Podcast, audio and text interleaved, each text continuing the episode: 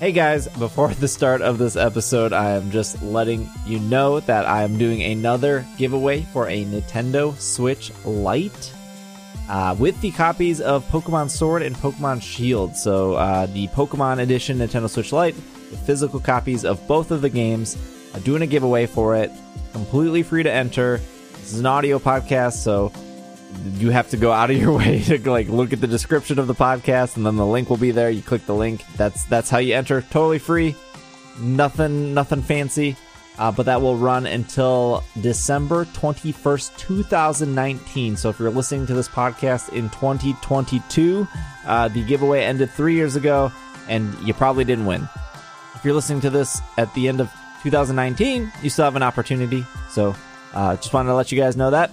Enjoy the episode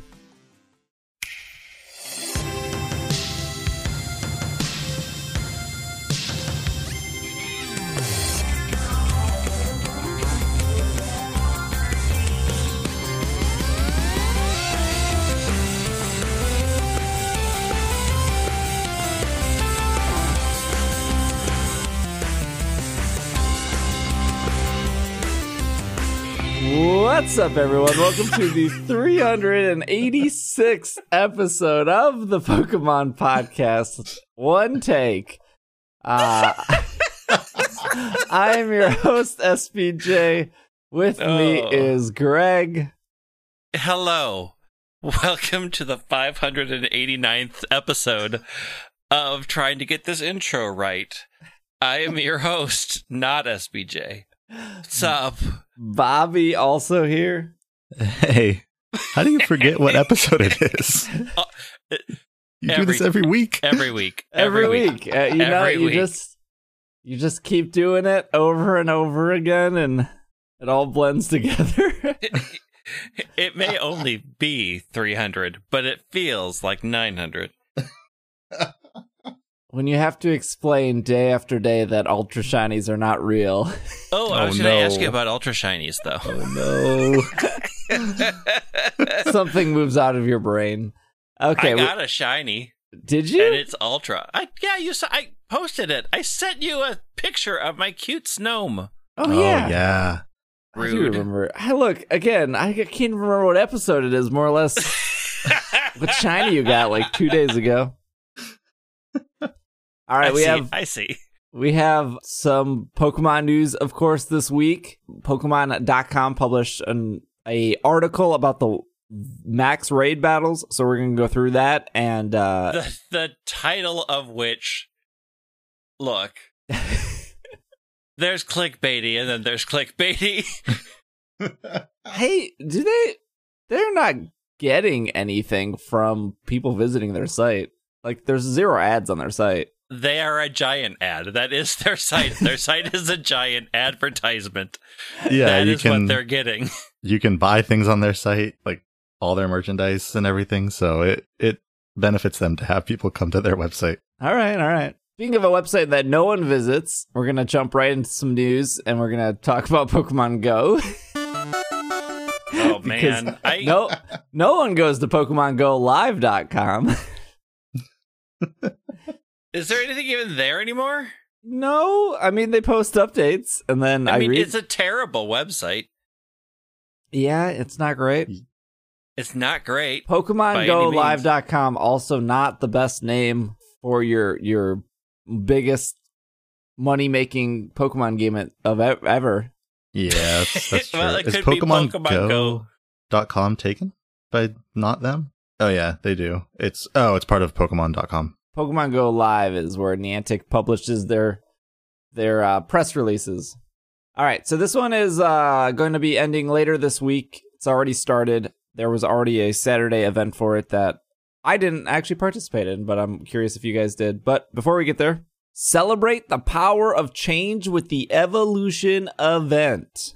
Trainers, trainers, perhaps one of the greatest lessons that we've learned from Pokemon is that it's possible to evolve into surprising and cool beings. Some just need a little boost or help. Let's celebrate how much Pokemon and you have grown this year with the first ever evolution event. An accompanying raid and an accompanying raid day. Pokemon evolution can depend on a Pokemon if it has a certain gender or if it's spent time as a buddy Pokemon. Sometimes an evolution occurs because of, of a particular item, time of day, or lure module. During this event, you'll be able to explore all these unique ways to evolve your Pokemon. All of them at once? All of them. Wow. From- what an event. Thursday, December 5th to Thursday, December 12th. Pokemon that evolve in such unique ways as Onix, Eevee, Roselia, and Burmy will be appearing more often in the wild. Take on raids against unique evolutions like Lickitung, Scyther, Togetic, and Ralts. Find more 2K eggs that have Pokemon such as Tyrogue, Feebas, Burmy, and Happiny. Event special task and re- uh, events specific field research tasks that have reward uh, evolution items that can help you evolve. And if you're lucky, trainers, you may encounter a shiny Burmy. Which looks no different than regular Burmy, except for a slight different gray. All lure modules will uh, last for one hour, two times XP when evolving Pokemon, evolution items from raids, and then there will be the evolution event raid day that happened yesterday from 11 to 2, which would feature, at the time, it featured Bulbasaur, Charmander, and Squirtle in one star raids, Ivysaur, Charmeleon, Wartortle in two stars, Venusaur, Charizard, and Blastoise in four stars. You will receive five free raid da- day passes if you were playing during that time. You cannot hold more than one. And if I'm not mistaken, the YouTubers who do actually give news because no one cares about reading a press release said that these Pokemon could all be shiny, like the Charizards and the Charmeleons and stuff. Correct. Yeah, that that is what happened. This is like the first actual like three hour thing I think I've skipped. When look, they took away a lot of my sprint stops. I was very dependent on my sprint stops. it is still incredibly frustrating that they just didn't turn those into anything like just blank stops as they figured out. They opened up community things. I'm i'm actually really mad about this. They opened up community submissions and they could have turned those stops into literally anything and instead they just removed them. In no way does that benefit your consumers. That doesn't benefit anyone walking around playing go. You just removed thousands of stops that were sprint and or boost mobile. It's really frustrating Yeah, I mean they uh don't seem to make the best moves when it comes to you know when they did the spawn redistribution the other day or the other month or whatever. it feels like They- it's every day Yeah, it's it feels every like it's every day. But um they did the same thing with the spawn rest- redistribution. They didn't they didn't just add, they or like really move around the ones that are around. They like took stuff away and I'm not Yeah. sure why they believe that that benefits anyone playing the game. Th- I mean, somebody added a new stop on my way to work, which was nice because I finally got one tick towards my visit eight stops you have never visited before. Because I think I visited Wow. everywhere worth visiting in Minnesota. so, so if anybody in the Minneapolis area could just start adding stops for me so that they're brand new, I- I would greatly appreciate it because I'm never going to get that thing done. Yeah, I guess we didn't talk about that, but the level 40 Wayfarer submissions rolled out. So you can submit stops. Bobby's 40, I'm 40. Greg, not 40. No, not even close. I submitted one stop. It was rejected. No, I don't know. I submitted it last night. So uh, I I- did. So I've seen other Pokemon Go stops as Lego stores. So I submitted my Lego store in the mall. Oh, nice. Does but does it have an actual like big Lego installation that you can actually mark? The whole wall is like a. Not every Lego store has this, but the Lego store by me has like a huge wall that has like the Lego dudes. It's like a almost like a mural. So I submitted that. I, I think it qualifies. I guess we'll find out. But I mean, Uh, the big dragon head is what qualifies at the Lego store here. yeah, but no, the the Lego store at Mall America has like four stops. It has like yeah, well, there are four helicopter. huge installations. it's got the dragon. It's got the gladiators that are fighting. It's got the helicopter one and one more. I forget what the last one is. That's like pre Wayfarer though, so yeah, that was those like got accepted all- because Ingress. That was all Ingress. You can still go into Ingress and add things. Can you? Does that work differently than, Yep. or does it get added to the Wayfarer stuff too for people to it review? gets a- as far as I know, it gets added to, to everything that uses that system because there were the things have been removed and added before this rolled out to Pokemon Go that I know didn't exist, and the only way to do that was through Ingress. Okay, so this is off Niantic.helpshift.com. oh, great! wow, Uh, so much better than Pokemon Go Live. I think HelpShift is just like their Zendesk that they use. right, right. Um, so this is what makes a high quality Pokestop. So, uh, this is What does? High quality Pokestop nominations are those that help trainers discover and enjoy their community. To consider to be considered an eligible Pokestop, you must meet at least one of the criteria below. At least one. So a location with a cool story, a place in history, or educational value. So it has to have an interesting story behind the object or location. Case in point, Will's stick in DC. S- signs with educational information, a cool piece of art or unique architecture, so that would qualify for sculptures, statues, murals, paintings, mosaics, light installations, etc. What's going to be eligible for that is venues that showcase fine art, buildings designed by renowned architects or structures famously placed for their architecture. Submit a hidden gem or hyper local spot. So this qualifies for a popular local spot that you would take a friend visiting your community for the first time. In the there's pictures to go along with this. The picture they're showing here it looks like a very like hole in the wall guitar shop Yep. a popular spot that locals gather must may but may be lesser known outside the community. This literally looks like just a non Starbucks Yeah. coffee shop. I can like I, can find eight restaurants in Milwaukee that have these same exact chairs. I tried to do this. I tried to use the um we have like a courtyard between the two buil- uh, companies that own the building I'm in and I tried to use that logic with my Pokemon uh, Pokestop submission and it got like rejected in like a day. Oh, do you do you get an Okay. email when it gets rejected?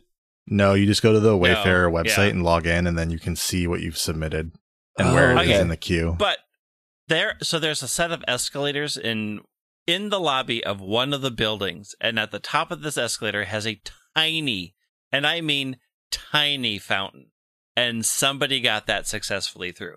I'm like, how? I mean, they, I will give this. They took a picture of it that makes it look huge, and I'll give them that. But the actual thing I want, I'm like, really that that little thing? That's all right. I mean, I'll take it. It's a new stop on my way. Tick off that. Gotta get eight.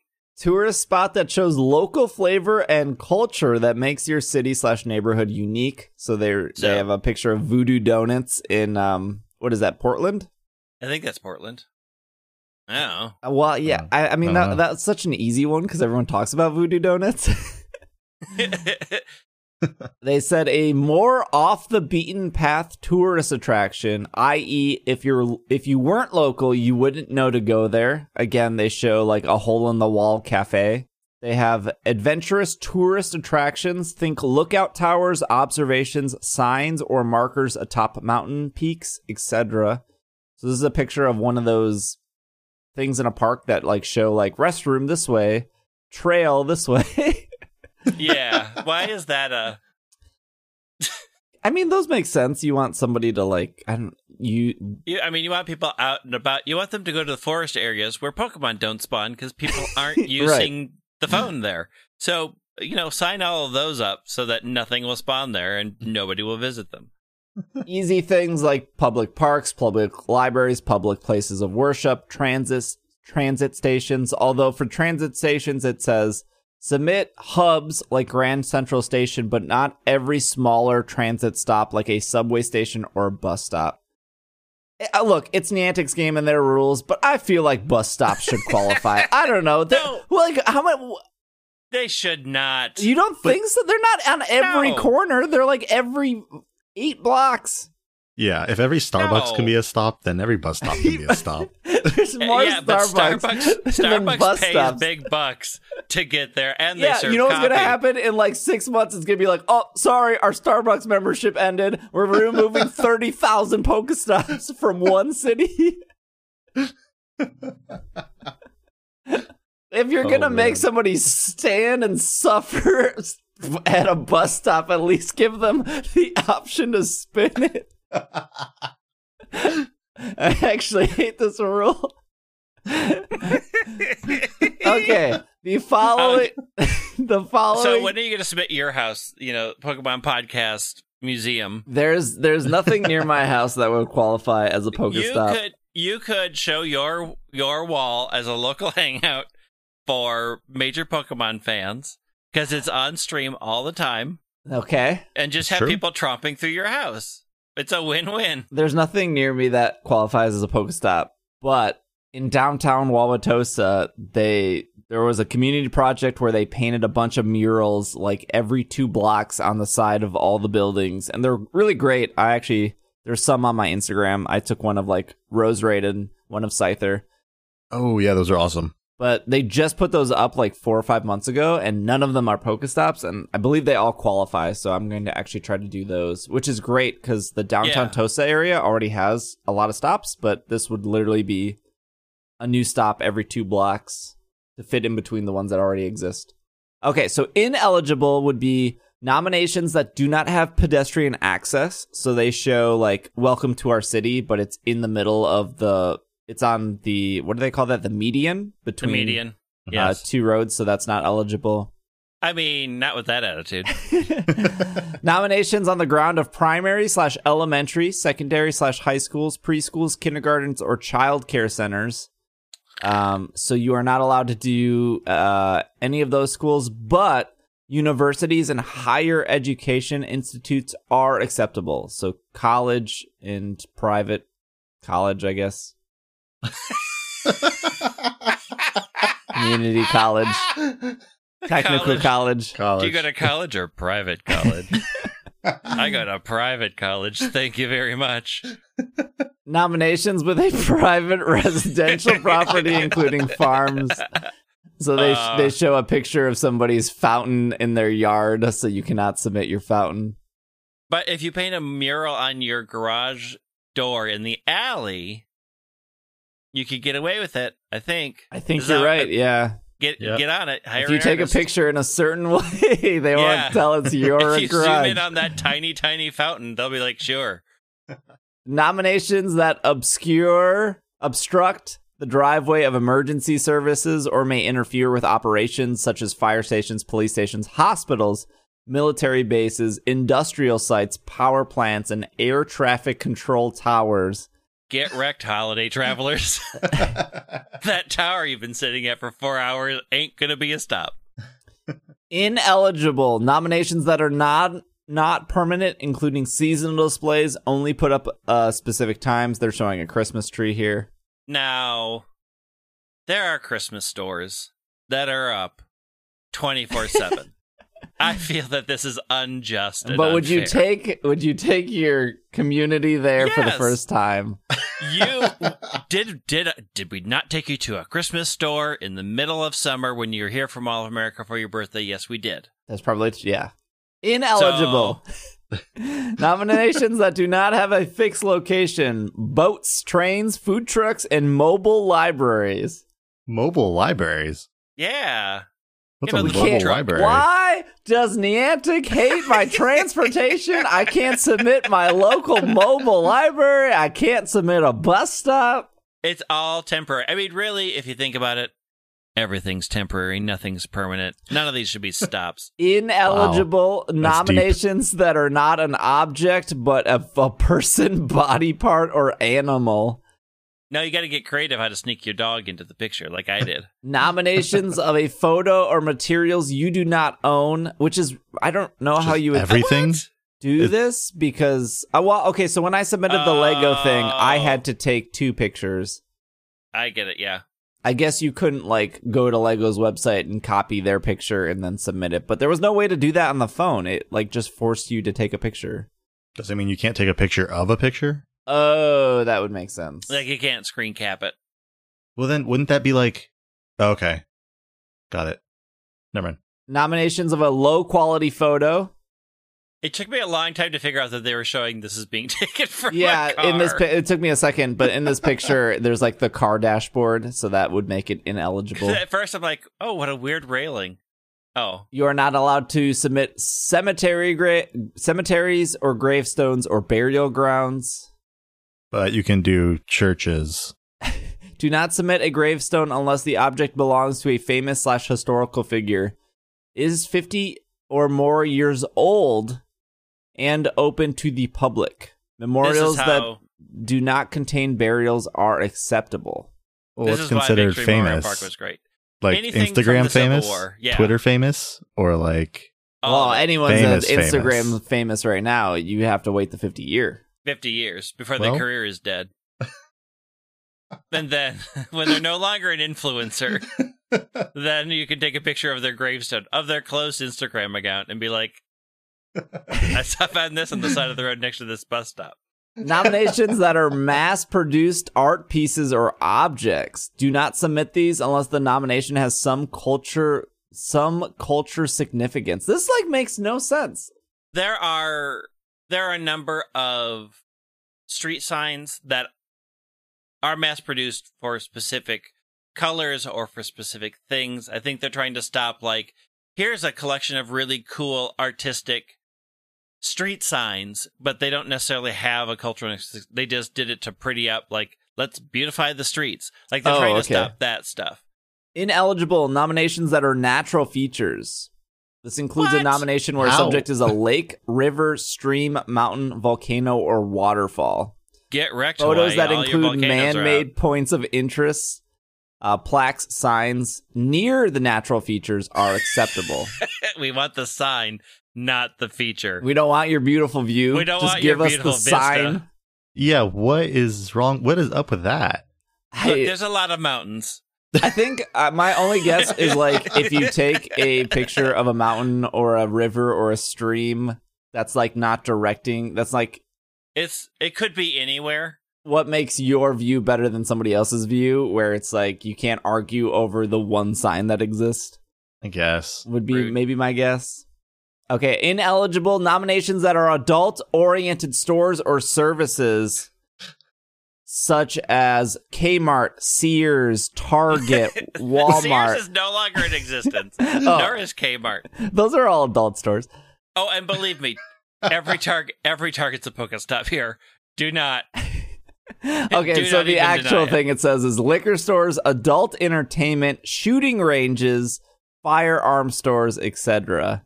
Okay, so the picture they have, which is Liquor Party Port, which is an amazing name. But, but anybody who actually drinks Three sheeps Why on are they sale. selling three Beer of sheep? the month, lakefront, seven ninety nine. Why does this liquor store sell livestock? I'm not understanding this sign. This is what. Okay, this actually does. This one doesn't make sense either. I understand. Like, okay, I get it. Don't tag liquor stores. Don't tag adult entertainment. Don't tag shooting ranges.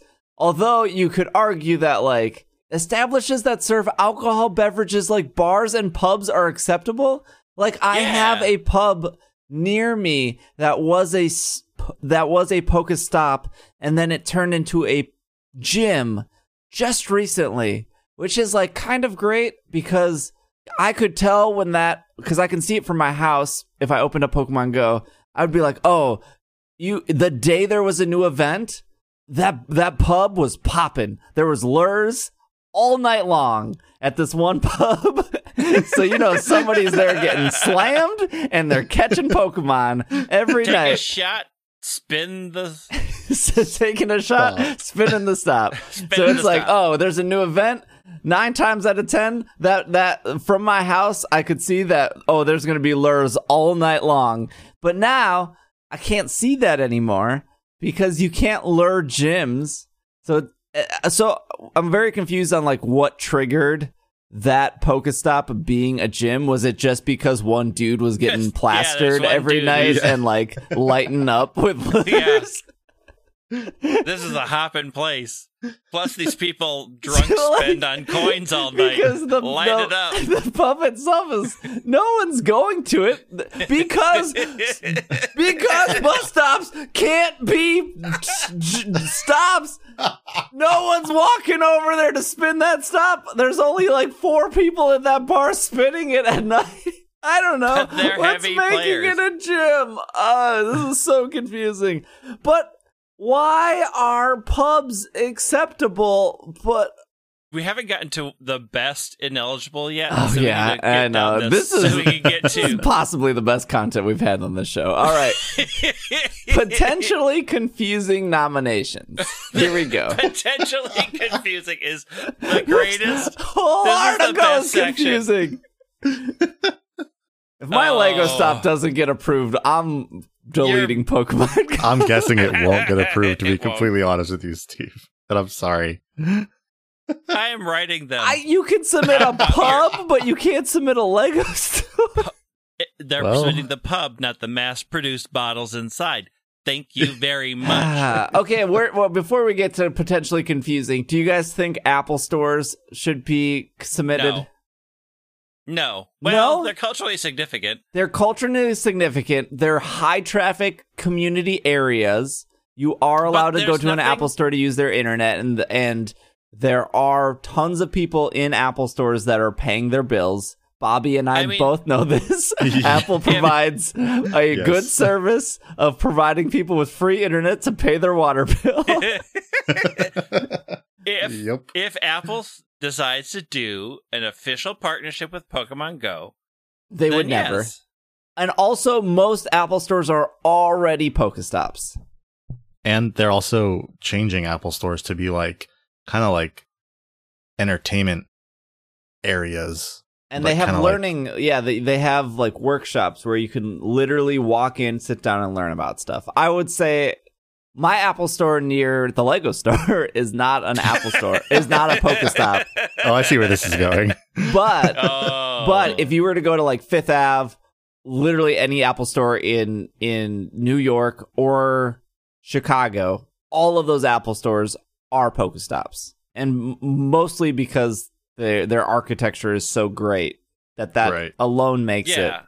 Yeah, But, but the Apple like the stores bland, in if it's the bland store in Mall of America, then heck no. no, the Apple Store in Mall of America is a is a Is it? Yeah, but Rude. usually the they're they're Pokestops because there is some sort of uniqueness outside to the Apple. Store. I don't know. I feel like Apple stores qualify.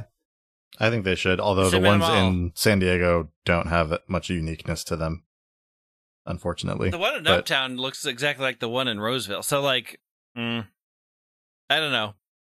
I think it's part of this potentially confusing. All right, let's get to the potentially confusing here. The following examples cover situations that have generated questions and con- confusion whether these should be submitted or not. Graffiti tags.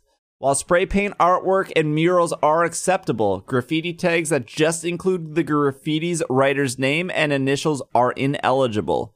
Additionally, graffiti tags that are often removed regularly Additionally, graffiti tags are often regularly removed, so they may be ineligible under non permanent criteria. I think that one's fair. That's fair. yeah, I get yeah. Ineligible. Generic.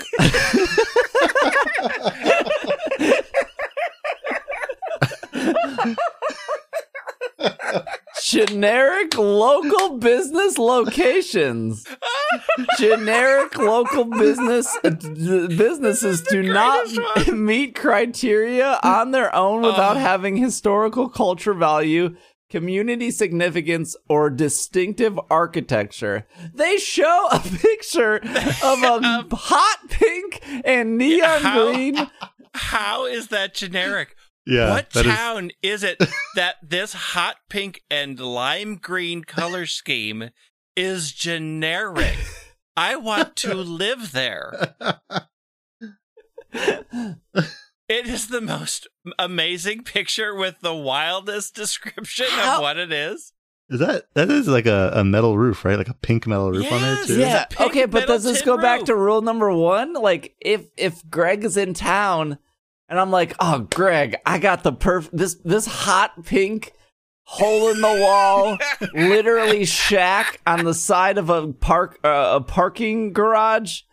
They got the best corn dogs. I Mm. need to take you there. Does that not then qualify? No, because I'm gonna be like, ooh, yikes, Steve. This looks really generic. Eligible yes. Just so you're aware, graffiti nah. graffiti, nah. Street art and urban art, yeah. Yeah. Mm, yeah. Informal artwork or works created with spray paint are eligible as long as they represent cool. As let me reread this. As long informal informal artworks and works created with spray paint are eligible so as long as they represent cool pieces of art. Okay. I want to work at Niantic to be on the cool pieces of art committee. This is cool. This this plain tree is cool. Hot pink building, generic. It's obvious. Duh.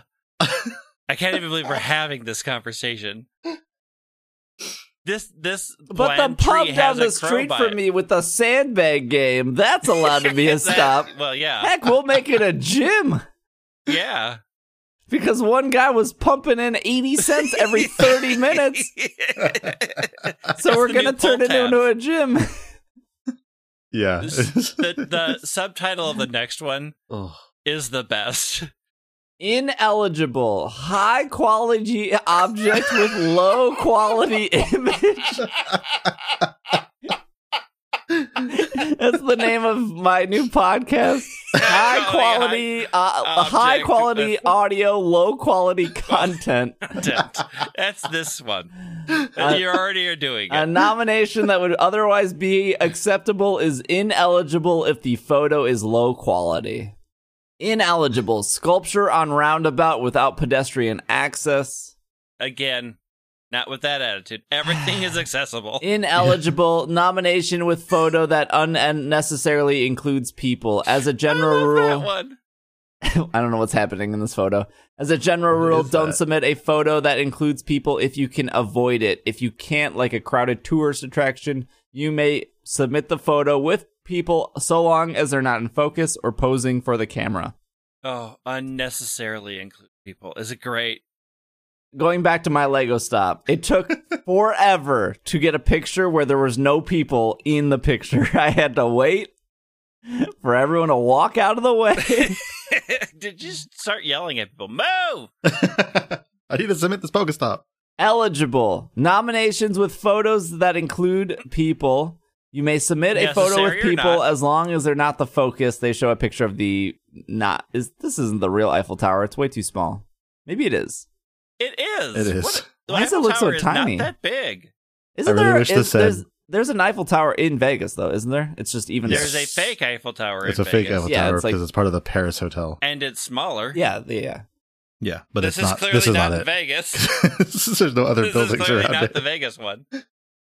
Uh, I Uh, really wish this said uh, nominations with photos that include cool people. Yeah. That'd be wonderful. Oh, Niantic. I think everyone knows this one. I so Yeah. this is an audio podcast, so sometimes these photos are hard to explain. But this is it says ineligible decorative parking bollard. Is that how you say it?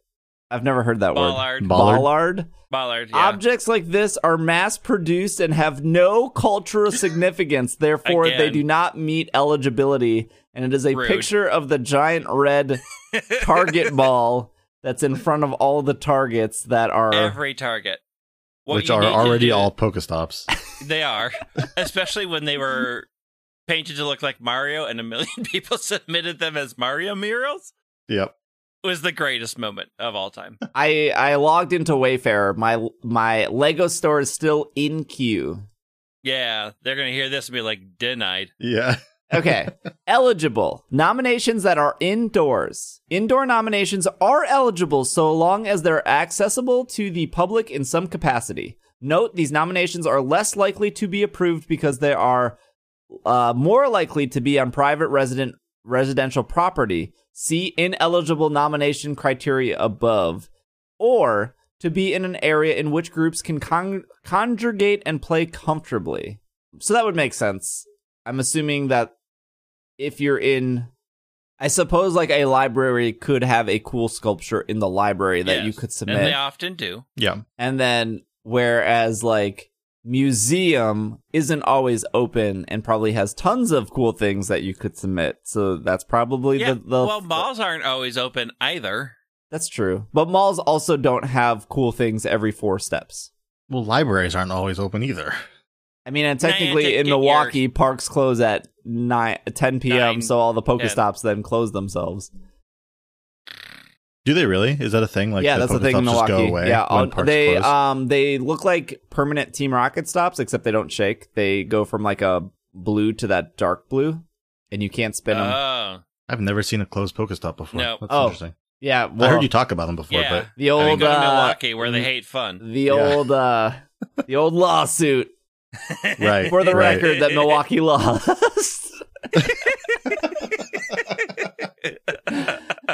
All right, ineligible Nomin- nomination that is a private home that is registered as a historic landmark, regardless of historic value. If the location is using is if the location is being used as a private residence, it is ineligible. How do they know, though? How do they know? How can I nominate a gym is a frequently asked question. At the time, you cannot nominate a gym. Some not, not not- nominations will turn into gyms. Locations are automatically de- designated as as gyms using a number of factors. Does not list what mm. factors are. Yeah, no, it does of course not. Like a bunch of drunk people spinning the stop. yeah. Look, it's not even that popular of a pub. I don't understand. I mean, I don't know why my AT and T building sculpture became a gym either, but it did. So my lure days are gone. Yeah, that's always a bummer when that happens. they needed to just add lures to gyms. Seriously, why can't you add a lure to a gym? Yeah. I don't know. Or wait, why can't I add a lure to a gym? All right. Well, there's your uh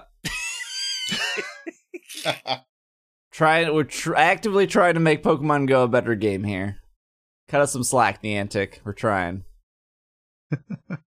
Before we go to break, Bobby, did you do the three hour thing? I was at Balboa Park, the the giant park next to where I usually do community day. Um, but it wasn't like the focus of why I was there. So I did, well, I did like one raid on my way there. wasn't shiny, uh, wasn't even great. so that that was it. It seems, at least for me, I have a full friends list. I like how you didn't even ask. No, I know, I know, Greg didn't didn't do it. I didn't do it. it seems for me i would i would always have the issue where i had just I, I can only open 20 gifts a day and i just have way too many gifts to get to everyone. But recently and i'm guilty of this too i haven't been playing a lot because of sword and shield which we're going to talk about a bunch of sword and shield news after the break here. I have tried to open 20 gifts and I feel like I don't have 20 gifts to open.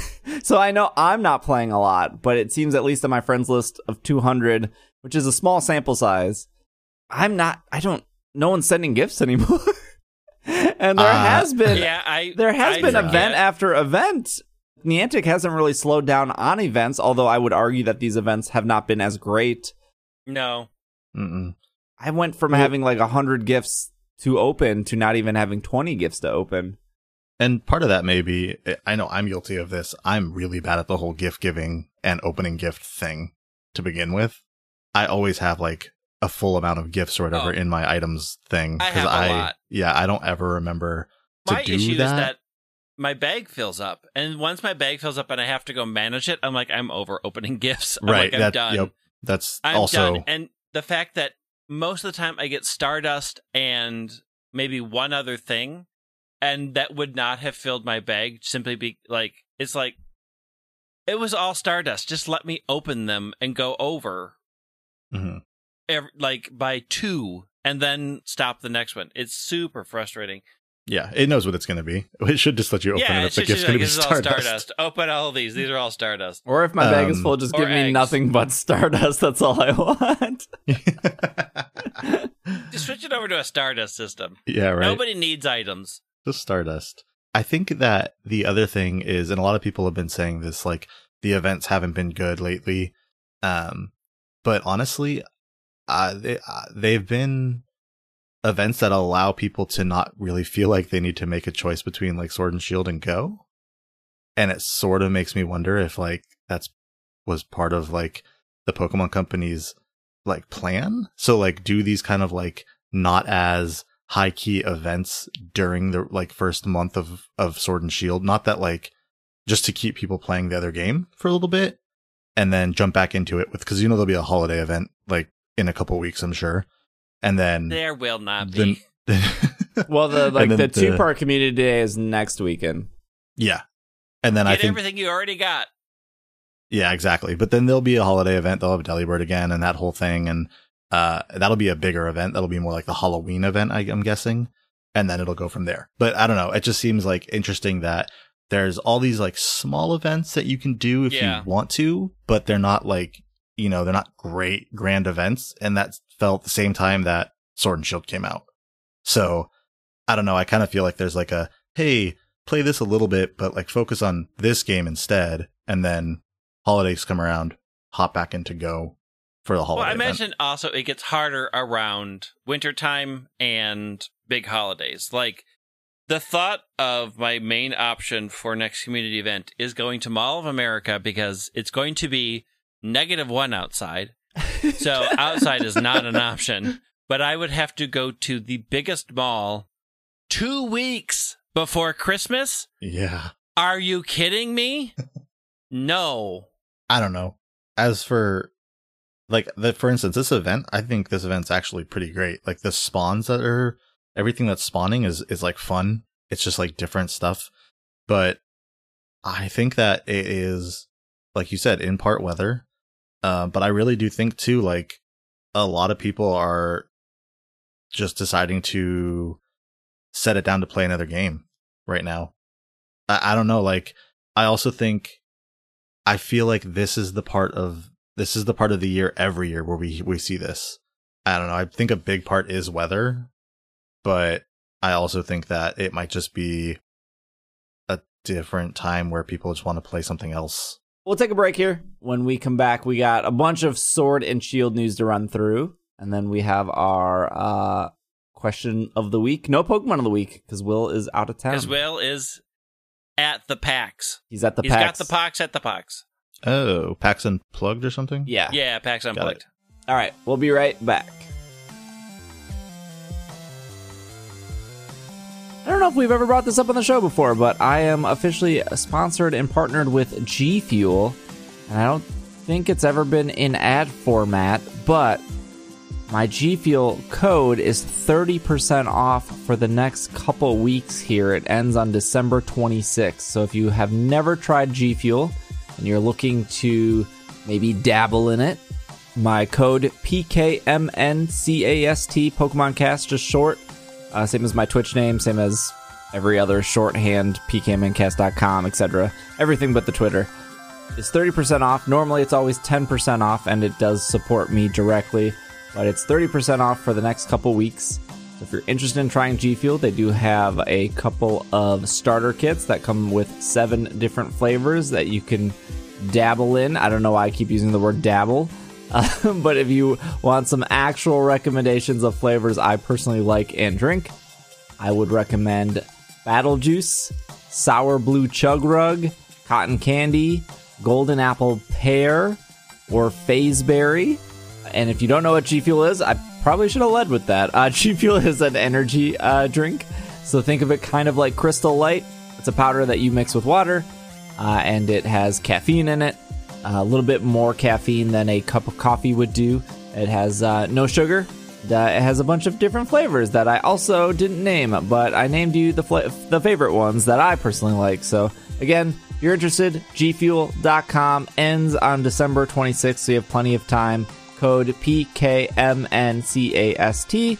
And if you get it, let me know what you think. Even if you like it, if you don't like it, would love to know. I've been drinking it every day for almost two years, and uh, I do I do like it a lot. Otherwise, I wouldn't I wouldn't be bringing it up and shilling it. But uh, I'll let you guys get back to the episode, and uh, yeah. Okay, we are back, and uh, let's get let's get this news out of the way real quick before we do Sword and Shield stuff. Mewtwo and new gears arrive in Pokemon Rumble Rush. I literally forgot that was a game. Looking forward Same. to more excitement in Rumble Rush, Greg? Starting I, I am looking for any excitement in Rumble Rush, so hit me up. starting November 27th, more than 100 new Pokemon will be added to the game, including Alolan Raichu and Golisopod. Plus, the legendary Pokemon Mewtwo has begun to appear, including as a special gift. Wait, where was the National Dexers on this game? Yeah. I didn't know this game was missing Pokemon. There are also new Pokemon powers to get that can be increased, the CP of certain Pokemon. You can also check out new style powers like Grappler, uh, which cause Pokemon to do more damage if it's closer. There are some new update gameplay tweaks. The amount of damage per second you deal will be displayed on the screen. Uh, there will also be total damage done to super bosses. There you go, Rumble Rush, uh, still still kicking it, I guess. There was also an update to Pokemon Masters. They also added Mewtwo to Pokemon Masters. Are are you back in, Greg? Um, I play every once in a while. The, I will say this to their credit, the rewards are a little bit better, but still to their detriment. The gameplay, real boring still, and still very grindy. But the rewards are better, so it doesn't feel as soul crushing when I play, but it certainly doesn't get me to play a lot. Don't you just have to do? Don't you just have to do the one event over and over and over again to get Mewtwo? You can. So the level at which you can do it, so you have to get 800 of the Mewtwo tickets. Oh, To- only only eight hundred. Yeah, only 800 to unlock Mewtwo. Unlock the chance to get Mewtwo. I'm kind of confused as to how that part works because I do not have the 800 Mewtwo tickets. But lower levels naturally give you very few of those tickets, and the higher levels give you more. So I I can't do the max level because look, I don't care that much. like I'm not I can only spend so much time trying to grind out the necessary items to up all of these people I need. So I'm at like the third level and I think I get 30 the first time I do it and then like 20 every attempt after. Hmm, So Hmm. it's a bit of a chug and that it- sounds fun. yeah, and the problem is, is you only can really get those tickets by doing the cooperative. You're paired with two other people, and sometimes those other people, just like max raid battles, are really bad and don't bring good Pokemon. And so I could spend sometimes five minutes trying to chug through this and be the last person standing and have no hope of getting through it because and I've just waited wasted 5 minutes and you get nothing if you fail. So it's just like okay. So I I do spend some time on it but the minute I hit any sort of like any hint of frustration in that game, I'm out. I can go play a multitude of other better games. Plus, there's a really good Pokemon game out right now that I would much rather play than Masters. There's also a special legendary rally which has players given giving players a chance to earn up to 4,200 gems within a 14 day period if they just log in. So don't forget Yep. to play every day. Yep. I like will. you can get a lot of things. The you know summoning portal still is one of the worst experiences of all summoning games, but go for it, everybody. This is offPokemon.com. 2020 Pokemon Video Game Championship Format Rules VGC. Tournaments will be shifting to Sword and Shield starting January 4th. We'll go through the rules real, real quick here. All battles will be double battles played in Pokemon Sword and Pokemon Shield. Each player will need to own a Nintendo Switch or a Nintendo Switch Lite and a physical or digital version of Pokemon Sword and Pokemon Shield to compete. Pokemon will need to be have have to be caught in the Galar region, uh, showing a Galar symbol. I don't know what that symbol is supposed to look like. I think it's the uh the Pokeball. If you look at your Pokedex with the air with like the Triangles coming out of it. blades, I don't I always thought it was like a sword kind of going through. I thought it was like a sword slash going through like a shield that's the Pokeball or something like that. Got it. Yeah. If you bred and made a perfect Ferrothorn in Sun and Moon. Unfortunately, you'll have to do that work over again. All Pokemon from the Galar region regional Pokedex will be permitted except for mythical Pokemon and certain legendary Pokemon. Pretty sure they still don't want to say uh, Eternatus's name at this point. Right. Yeah. All Pokemon will be set to level 50, including Pokemon below level 50. Duplicate Pokemon are not allowed. Duplicate held items not allowed. Each battle will be each battle will open with a 90 second team preview phase. Players will Hmm. have 7 minutes of your time, 45 seconds of move time. Uh, and now returning to VG, now returning to the VGC, 15 minutes of game time in each battle. Additionally, restrictions apply to Pokemon that are Gigantamaxing. Some Pokemon are very rare.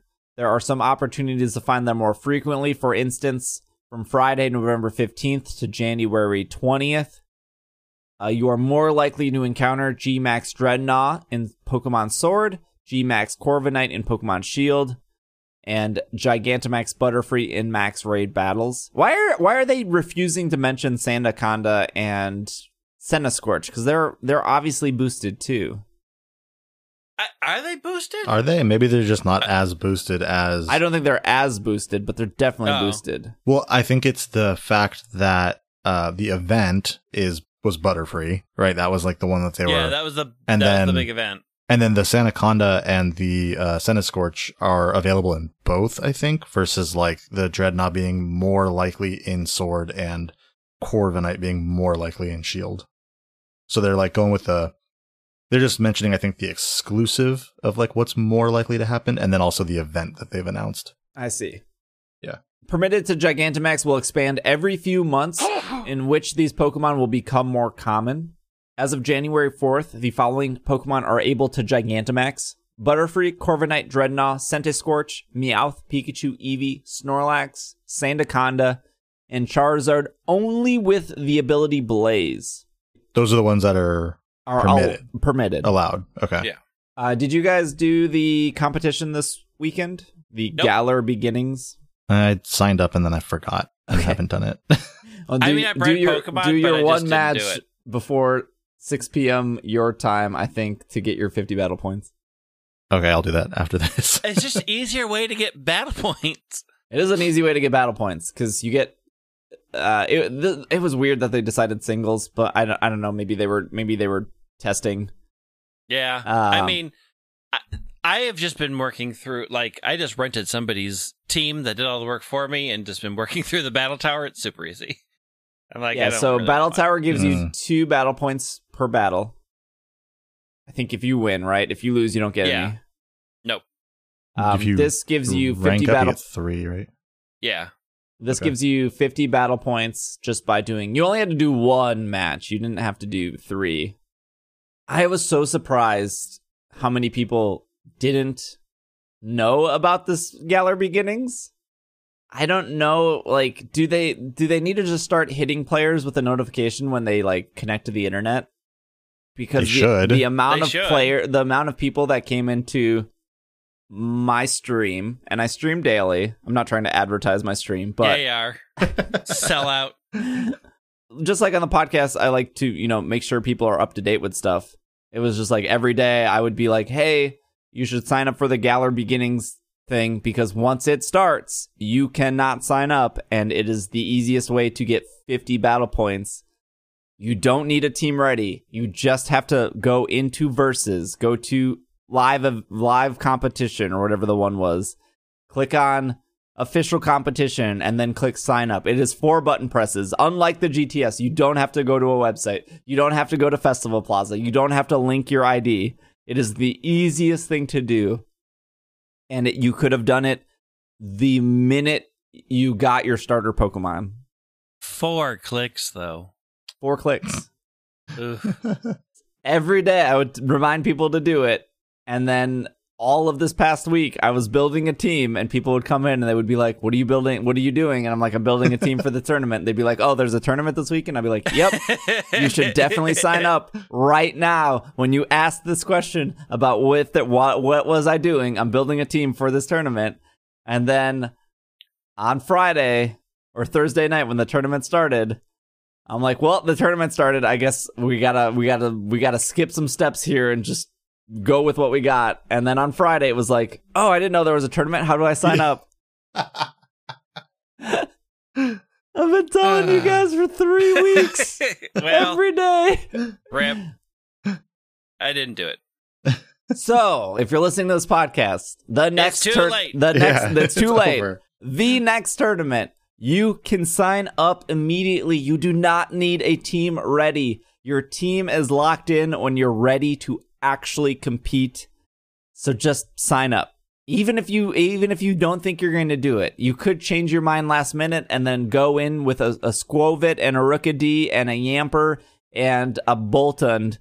Doesn't matter because almost every single time it just requires you to do three matches to get your reward and you can lose all three there's no penalty just just for future references sign up when they give you the opportunity And as someone who has lost almost every single match he's ever done in these tournaments, I will say you absolutely still get the reward.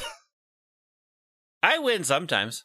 I won like once, maybe twice. okay those were the vgc 2020 rules before we get to our big news i'm gonna throw it over to maddie she is doing a new segment on the show uh, she actually recorded this when she was at the Galar Gala. So, uh, because we weren't doing normal episodes, it's a little bit late, but still worthy. Think of it as a pilot, you know, test episode. Uh, Maddie, Maddie put this together. She came to me with it. We're to throw in this episode. Like I said, test pilot. Let me know what you guys think in Slack or on Twitter uh, about this segment. We might be running it again in the future with some different stuff. Uh, but uh, take it away, Maddie.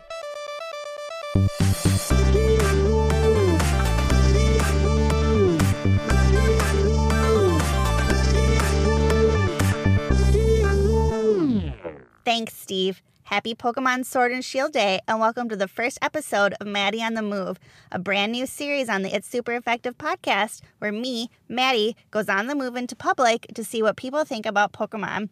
Tonight, I'm going to Will, co host of the podcast Party, welcoming in the new game. Let's go inside and see what people think.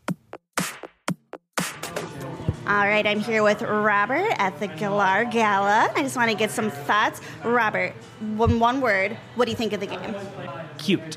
yeah, so I played it by myself for a little while and it was fine, standard Pokemon fare. But now that I'm here with a bunch of people and playing socially, it is six times more magical. Do you hear that? Six times.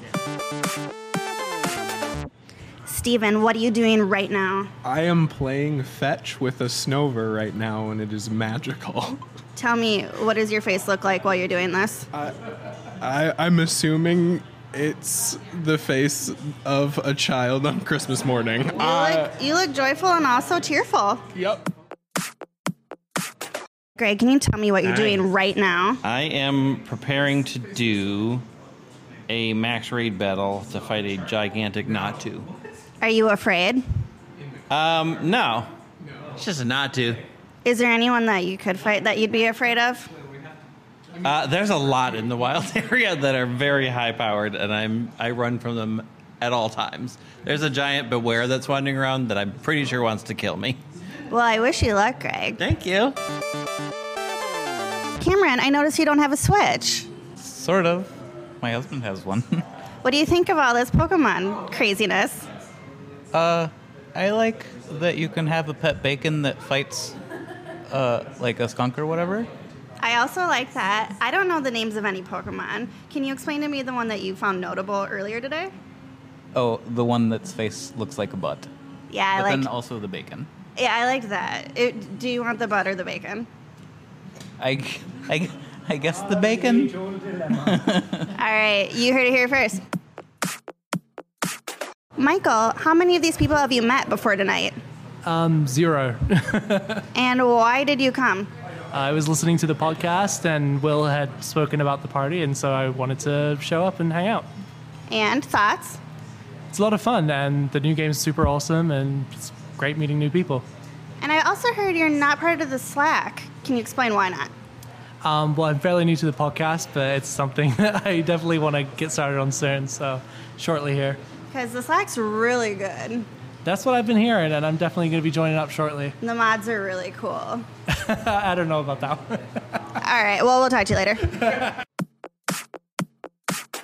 okay, I'm making my rounds. Next up is Vince. Vince, one word. What do you think of the game? Amazing. Okay, um, two words. What do you think of the game? Really amazing. Yeah. That's quite a statement. Do you have anything else to say?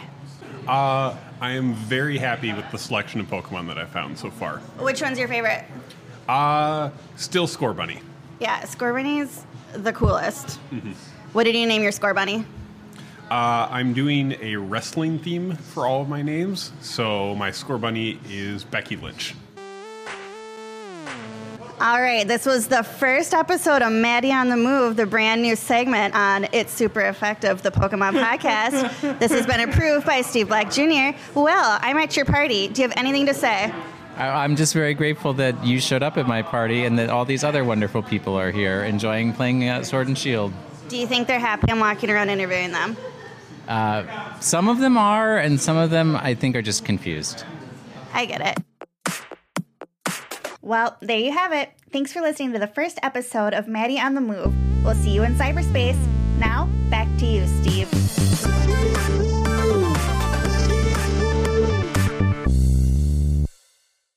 Thanks, Maddie, for that coverage. Now, time for the big news of the episode. This is off Pokemon.com. Pokemon Sword and Pokemon Shield Max Raid Battle Tips. Okay, you skipped the clickbait. The clickbait title on the main page is Fight Huge Pokemon for Fabulous Prizes. Oh, okay. That is very very clickbaity. That is clickbaity because the prizes are not fabulous. They're pretty okay. I They're okay, but I, for prizes. Like, here's some clickbait. I got some hot Max Raid tips to share with Oh. you. is it changing my date? Because I'm not going to do that. Uh, no, it's not changing your date. They're all all my tips are legal within Oh. the game. Good grief. How Galar. Uh, Yeah. One of the most exciting new features of Pokemon Sword and Shield is Max Raid battles. Fighting I will battles, give them that. fighting battles against humongous Pokemon is pretty cool on its own.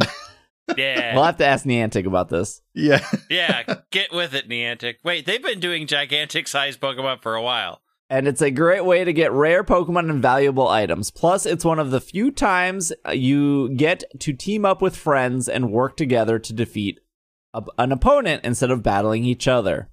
If you are looking for some tips on how to make the most out of max raid battles, or if you're wondering if you should bother with them at all, we've got the scoop. Learn from Pokemon, the Pokemon company has the scoop. Company. Learn you bother with this? Yes. what you can from max raid battles, how to trigger new ones, tips for defeating, and how to encounter rare Pokemon like Ditto by using wishing pieces.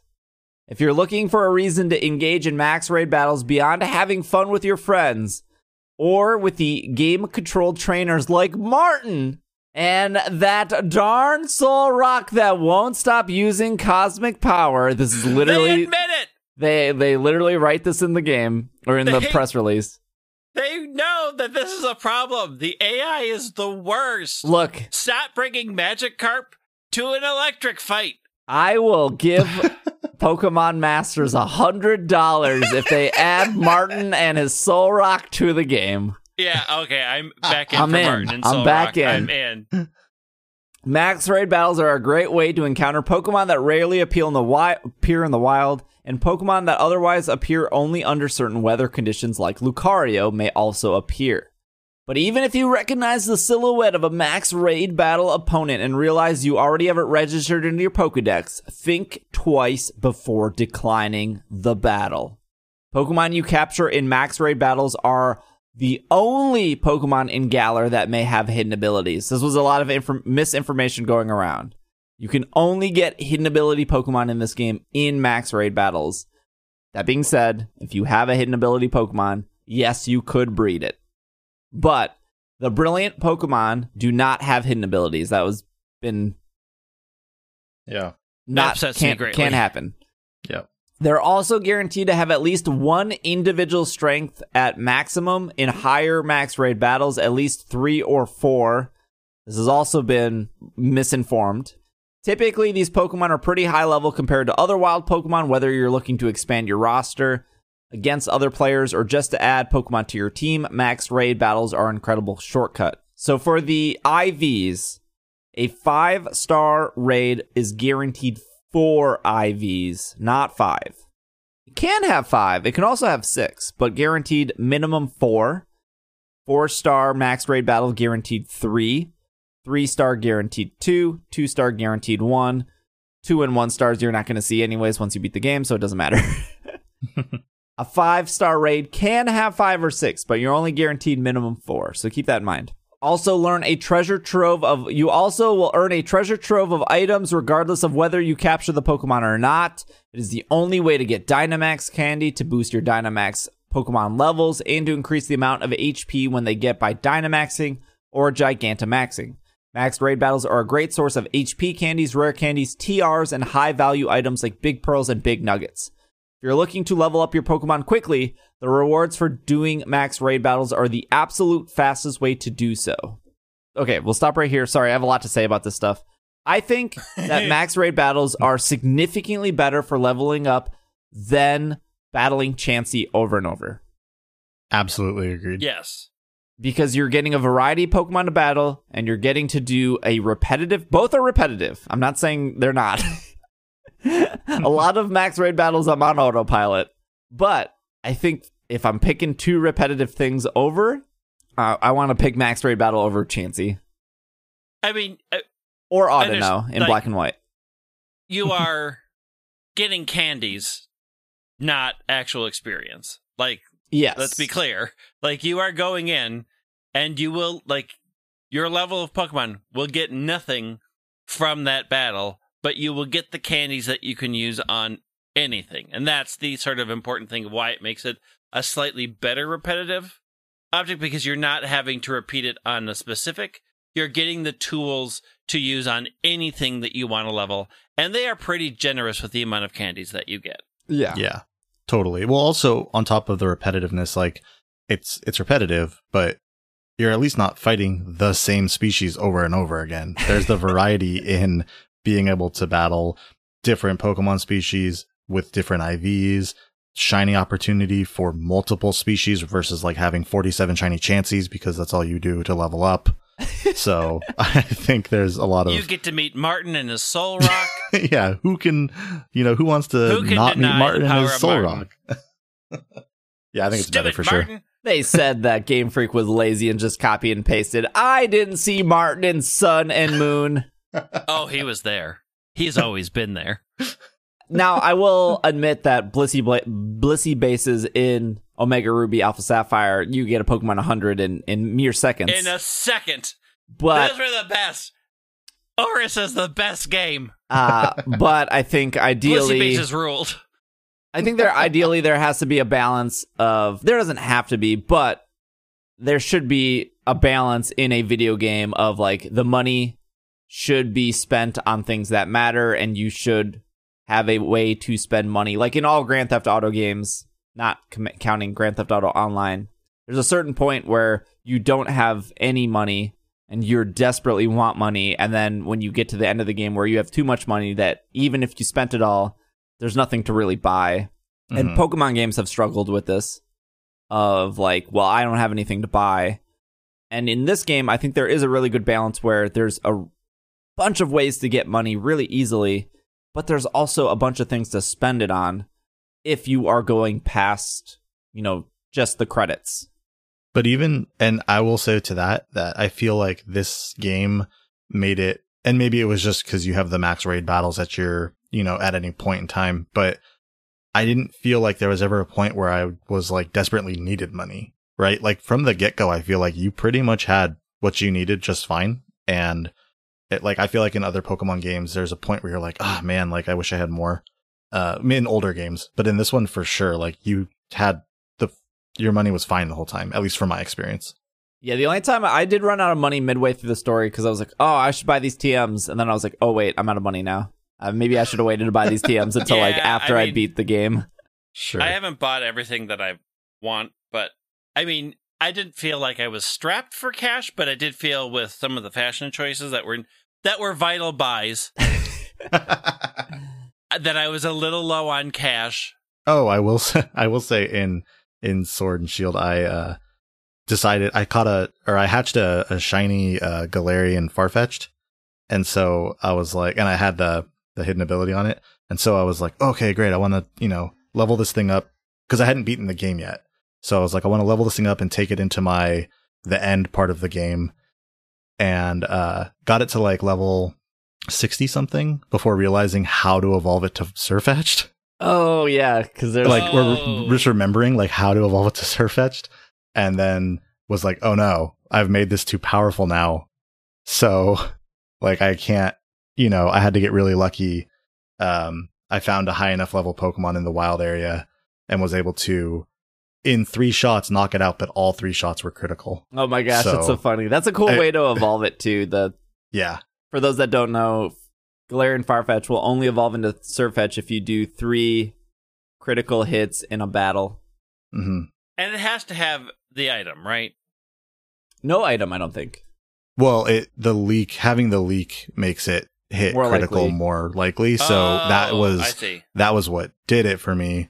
Um, I heard but, you can like do I didn't uh, have dire hit to increase Yeah. critical too. you can do dire hit. Um, that'll increase critical, but I didn't really have any trainers to battle because I was at the point where I was like going to the end of the game, and so I was like, I have to find a wild Pokemon to do Yeah. this on, and I found like a level sixty Scraggy or something, and uh, I was trying to do like a move that would be not effective, or not very effective, but critical, and uh, I was able to get three shots in before it not before it uh, fainted.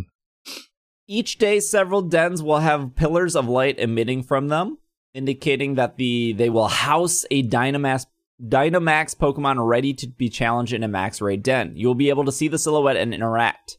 Each den pulls from a pool of Pokemon that are, are likely to appear within, typically consisting of a Pokemon sharing a common type.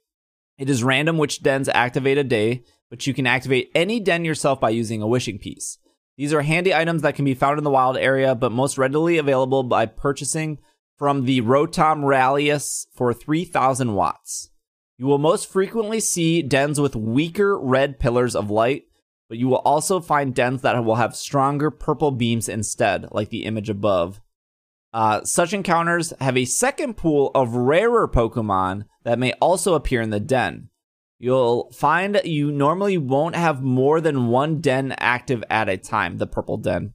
So be sure to defeat the Pokemon inside before you start using wishing pieces on other dens. That's actually a good tip. So if you're trying to, to get um, a purple den somewhere, let's say you're trying to get like a max Alcremie, which is the den that is complete opposite of the uh the daycare. So if you're at the daycare, turn 180 degrees and look opposite of the door and just head straight. And then in that little alcove um, is where Alcremies would spawn. So if you already have a bright purple one, you're not going to get Gmax Alcremie until you clear out that purple one first. So keep that in mind. Hey, speaking of the daycare in the wild area, I actually have been around it, but I haven't gone into it. Do you get anything in that one, or is it just? no, a you can't go in. You can't You go can't in. go in. They just. The Oh, it's is just- locked. Got it. Okay, it's just the person. Can we talk about the daycare real quick? I hate them in this game. I hate Why? that the Really? Why? lady, the lady is the one that gives you the egg, but also takes your Pokemon. I it bothers. I, I hate it because I like get the egg, but then I press A like one too many times, and all of a sudden I take back my Ditto. That's why I um That as is soon a as I hit problem. as soon as I hit yes to accept the egg, I just mash B instead of A to get through Yeah. the the menus, and then I won't I won't talk to her or do anything with her again. Like you, ha- you have to be hitting a. So like it goes to a separate window to say, "Hey, you picked up this egg," and then Eh. it stops the conversation, and then you have to start the conversation with her I again. I get it though. I'm usually watching a TV while I'm doing I'm the egg usually stuff, doing so I'm not something. Fully Well, it's- paying attention to the screen. Look, Eh. I've been playing Pokemon for 20 some years. There's a lot of A mashing and a lot of not paying attention.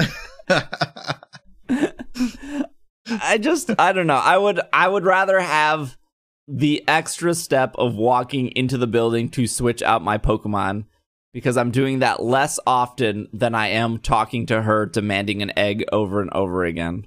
Okay, but I will say to against your point here, there are too many times where like I I would walk into the building in Alola and like by the time I got to the person and asked for the thing back, they'd be like, "Oh, my person outside has an egg for you," and it's like, "Ah, "What? No, I, I want to." yes, That's Take this that back. happened to me a lot. That's true. Yeah. That's true. We'll Stop breeding things with low egg steps. That's everything. You get that charm, and it's like, oh, look, another egg. Oh, another one. Put that Dratini in there. I don't want a Dratini. I want a Dracovish, and it, nothing works. Pokemon with Gigantamax Factor will only appear in such dens unless an event is going on. Which is why I brought up the Sandaconda and the Sunny Scorch above, because you can still get three star Sandacondas, um, which signifies that it's an event. Hmm. Yeah, that is weird then. If you don't wait until the start of the new day to get an active batch, you can also clear out each Pokemon den emitting pillars of light in the wild area, which will cause a new set of max raid battles to appear. You may find that sometimes this triggers uh, a phenomenon. You may find that you sometimes also trigger this phenomenon while helping friends with max raid battles. This is weird too. Yeah, it's wild. So I'm not exactly sure what the rules are for this, but I know. So yesterday I had one light. I went through the whole wild area, shook my trees, and then I had a red light that was a five star Onix. And I was like, all right, I got to do a five star Onix. And then somebody was like, hey, I have a five star gold Malamar. And I was like, cool, I don't care about the Malamar. But gold, gold raids with the yellow background give better rewards. So I When want you say yellow background, do you mean like when you pop open the raid, when you pop like open red the raid or yellow? It's red, right? red or so- yellow. Yeah. Yeah, Okay. the red, the yellow slash gold give they just give more candy and more. It's usually one or two more TRs. So I was like, Yep. well, I want the gold stuff for just more candy, and so I did that, and then I came back and all my raids refreshed. So I'm not sure what the threshold on that is because there was another situation where I had like two or three left over, and then I helped somebody with something, and then I came back and all my raids were different. Be interesting if like if it was if if you helped them do their last one, it like reset it for you too. You know. Yeah, I'm not. Yeah, I'm not 100 percent sure what triggers the reset, but That's interesting. Huh. maybe do the ones you want to do before you Yeah. Help a friend. Yeah, that's weird that they don't explain it.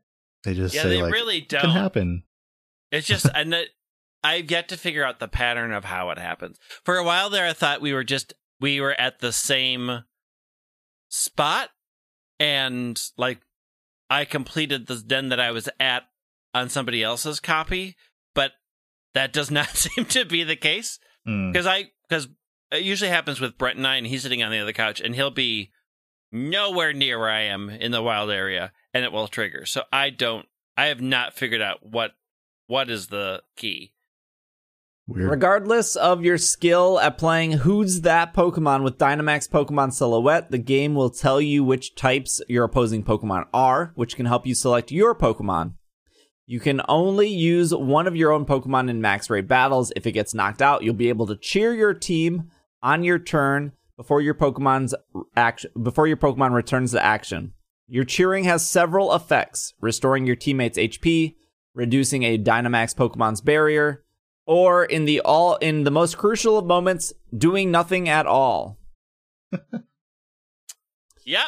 Uh, you and oh, man, What a- okay. Uh, you and your you and your Pokemon will team up with these other trainers. You can allow anyone to join the fight. You can set a link code so only your friends can join.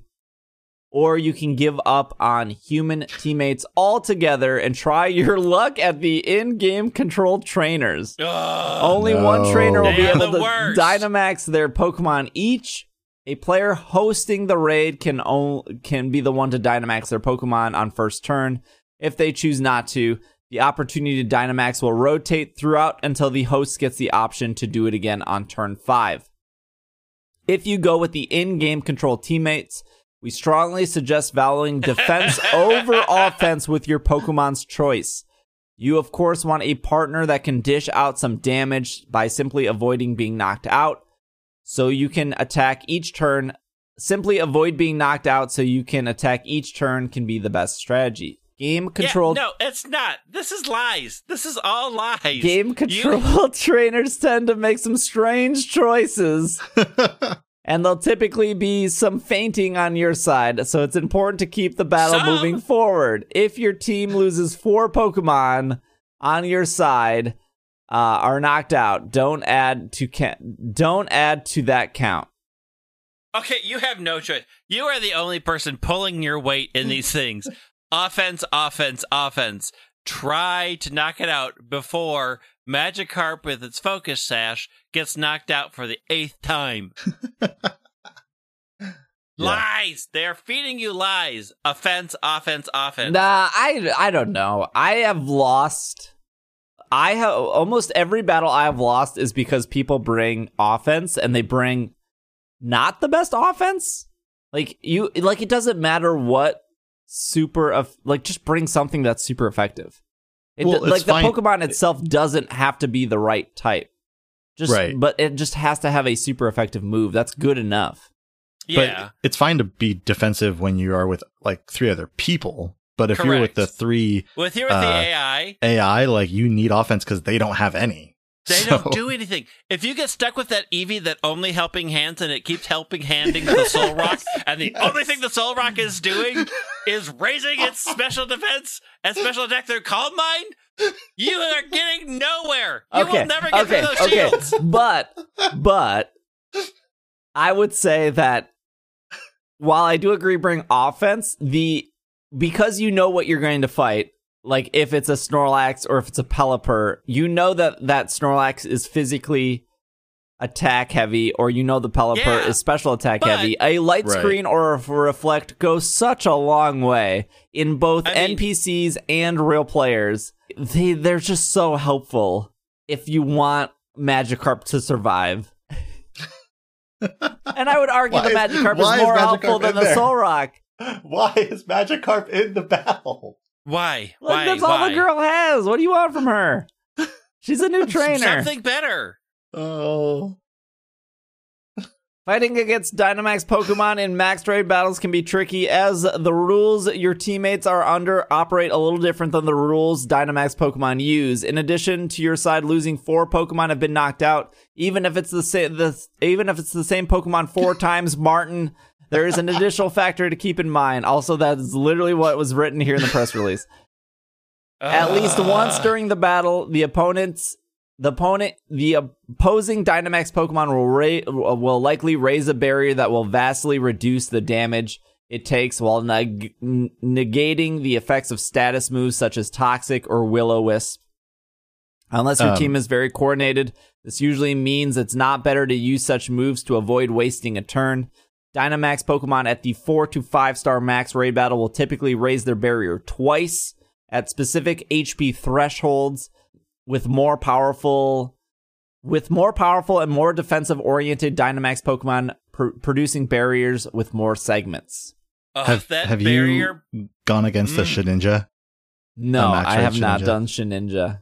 I saw I saw a video of someone doing one and it like popped up with like eight shields and they're like okay, and then the first person went and it just immediately killed it because it's like one hit point, right? Yeah, So yeah, like it it went through the eight shields and took it out in like one shot. that's hilarious. Yeah, it Do, do you want to know my worst, my worst max raid experience? Was it against uh, Obstagoon nope, or a Clefable? nope. Ooh, Oh, dang. Hidden ability Shuckle. Is that contrary? Yep. So every time we smash the shields, its defenses tripled oh no. three times, and it comes up with six shields each time, and it can do no damage. I lost three times because we ran out of turns. Oh, Isn't you like actually 10 ran out of turns? Because minutes, ten, we it's ten turns. Oh, 10 turns. Okay. You okay. get 10 turns. We Still. shattered the shields, and it's like, its defenses sharply raise. And I'm like, you, and since the hard stops, the damage hard stops when the shields come up, Yeah, we'd use a super effective move, and then it would sit, and the shields would come back up, and it's like, we are never getting through this. It took four, tur four attempts to finally find the perfect combination of humans to do moves to finally overpower it, and we were on turn nine. Madness. All right, I got I got some Dynamax Jeez. tips. Let me just finish. Uh, let me finish this uh, this section of the article.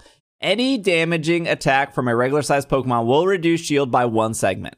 Whether it's a tackle from Magikarp or a super effective attack from Zacian, there are a few non damaging attacks that can have this effect too. Any damaging attack from a Dynamax Pokemon will decrease the barrier by two segments instead. When the barrier breaks, it will harshly reduce the foe's defense and special defense and deal a little damage. So you are much better off having your Dynamax Pokemon help break the barrier when possible. It's often a good idea to set up uh, this by having a second player Dynamax when the battle uh, when battling with friends instead of uh, the host immediately Dynamaxing on the first turn. I do agree with this actually. Uh, Yeah. Trainers controlled by the game will never Dynamax, so you should always Dynamax on or the turn when you They are a will never lone do human. anything. The opposing Dynamax Pokemon won't just stand there as you break the barrier, of course. Uh, with multiple moves on each turn, it will use max moves or G max moves several times, but also weave in regular moves. It's also able to nullify stat changes and abilities on your team's Pokemon, so it's best not to rely on the strategy by increasing your own stats or relying on abilities. Dynamax Pokemon in four or five star max ray battles can dish out some dear, serious damage um, with the numerous, numerous max moves flying around, so it's best to stay focused on whittling down the barrier. I, I, th- I still think at this point I've done probably close to 400 raids at this point. Wow. That's a lot of raids. I've done a lot. I have been raiding every night pretty much since the games came out. So Okay. Nice. I haven't been raiding as much. I've been doing a lot more breeding. So I need to jump into more raids. I normally start my my streams by doing five to six raids, and I end my stream doing five to six raids. So that's bare minimum seventy raids a week. But there's some days where I just we just raid all day. So in the games, this is what the fourth fourth week the game's been out. Because yeah, I Uh, remember yeah, this is gonna Yeah. yeah. Because I remember there's been at least three or four days where I've done nothing but raids from start to finish, uh, in an eight hour period. That's a lot of raids. It's a lot of raids. So this is what I've I've I've I've raided with almost nothing but humans, and I've noticed a lot of them still don't understand that there are thresholds. So it doesn't matter. It does matter how much damage you do, but a lot of times I will see the host Dynamax and then attack with a Gmax move, which is like great, but all you're doing is you're activating their shields. And now we have to spend time whittling down at shield when in reality, you do you break two shields and we only break one shield. So you're actually slowing us down. I'm going to put an asterisk on there that sometimes getting the terrain up is very important. And since terrain abilities won't activate if you're hitting a shield, sometimes it's very important. Like if you are fighting something like a shuckle and or something that does a lot of damage, it's important to Dynamax first to get the grassy terrain up so that everybody's getting healed, especially if you have Martin who's doing nothing. So it depends on who has what moves that it is sometimes important to have the first person Dynamax so you can benefit from that terrain so that the moves that the thing that you're fighting won't hit you as hard or you're getting steady healing like there are a lot of reasons to also have the first person dynamax I so I would say though, if you are planning on Dynamaxing, if you're the host and you're planning on Dynamaxing, don't bring a super fast Pokemon though, because you don't want to go first. Well, unless you want the terrain, But- because then you do want to go first. Because often people bring super effective attacks and then knock them down to that first shield thing, and then you're you don't set up the terrain, and you will never set up the terrain because you're always going just as the shields come up. And if it hits shields, it does not set up the terrain. It has to do damage. I don't think the grassy one shield. is particularly great though. It is. No, because Martin Solrock's getting one shot. Not always.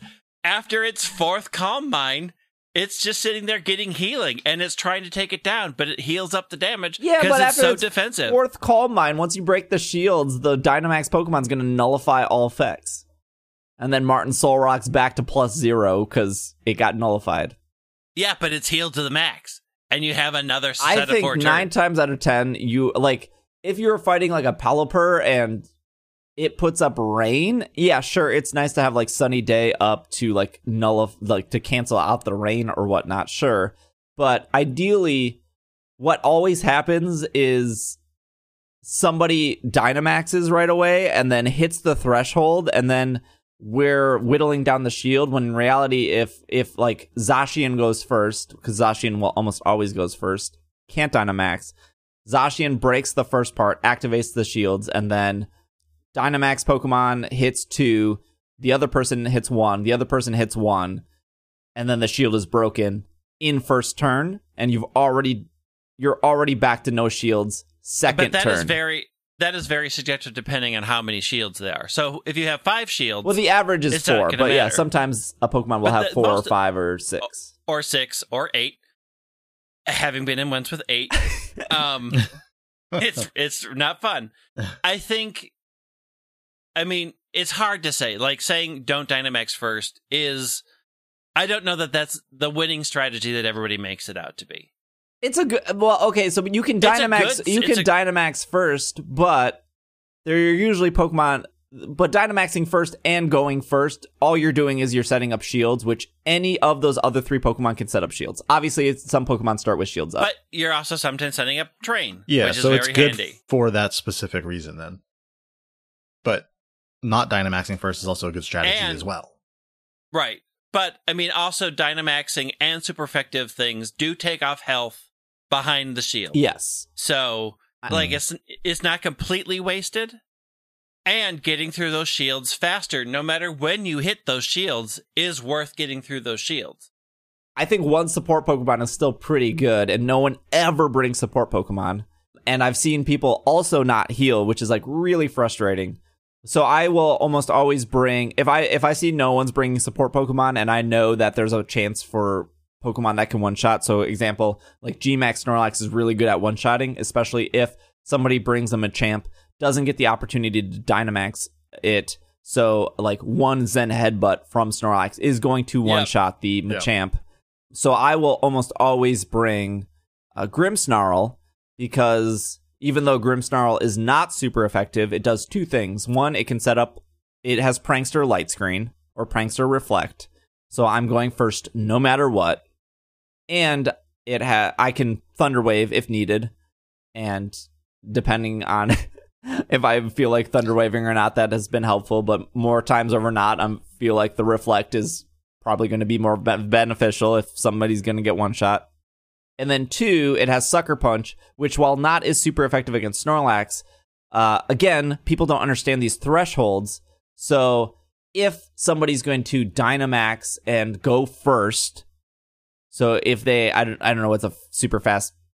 Let's just say the Machamp is faster than everything else on the field. Let's say they brought like two Pangoros, uh, a Gmax, Machamp, and then my Grimmsnarl. The Machamp is going to go first based on speed alone. So it's like, is the Machamp going to waste its whole turn to knock out one shield? That's just a waste of your three Gigantamax turns. So what I'm going to do as a Grimmsnarl is I'm going to Sucker Punch because it doesn't matter if it's super effective. I just go first and I just break that shield. Also, there's just so many trainers that are like, "Oh, I got I got 20 hit points left. I'm just going to attack." When it's like, "But we have two deaths. Just just heal. Just use a max potion. Mm-hmm. Why mm-hmm. risk it? You you have already proven that you have survived the first attack. The second attack will kill you. If you heal, you will survive that attack again." Right. it's it's it is very frustrating to lose with. I think it is more frustrating to lose with humans than it is to lose with Martin. I mean, I don't know. I- Getting real mad at Martin. Yeah, but you're right though. I would, yeah, I'd rather lose with Martin than with the humans. Uh, last part here. While Dynamax Pokemon appear at Pokemon dens at the beginning of the day are random, you can take take faith into your own hands to extend by using wishing pieces. Uh, to take note of which Pokemon you see in which dens. If you're looking for another Pokemon again, you can always get a shot by using wishing pieces. Many trainers will use wishing pieces repeatedly on a specific den to find valuable Pokemon. For instance, competition-minded trainers value Ditto with high IV, high individual strength because they can help hatch the most specific Pokemon at the nursery.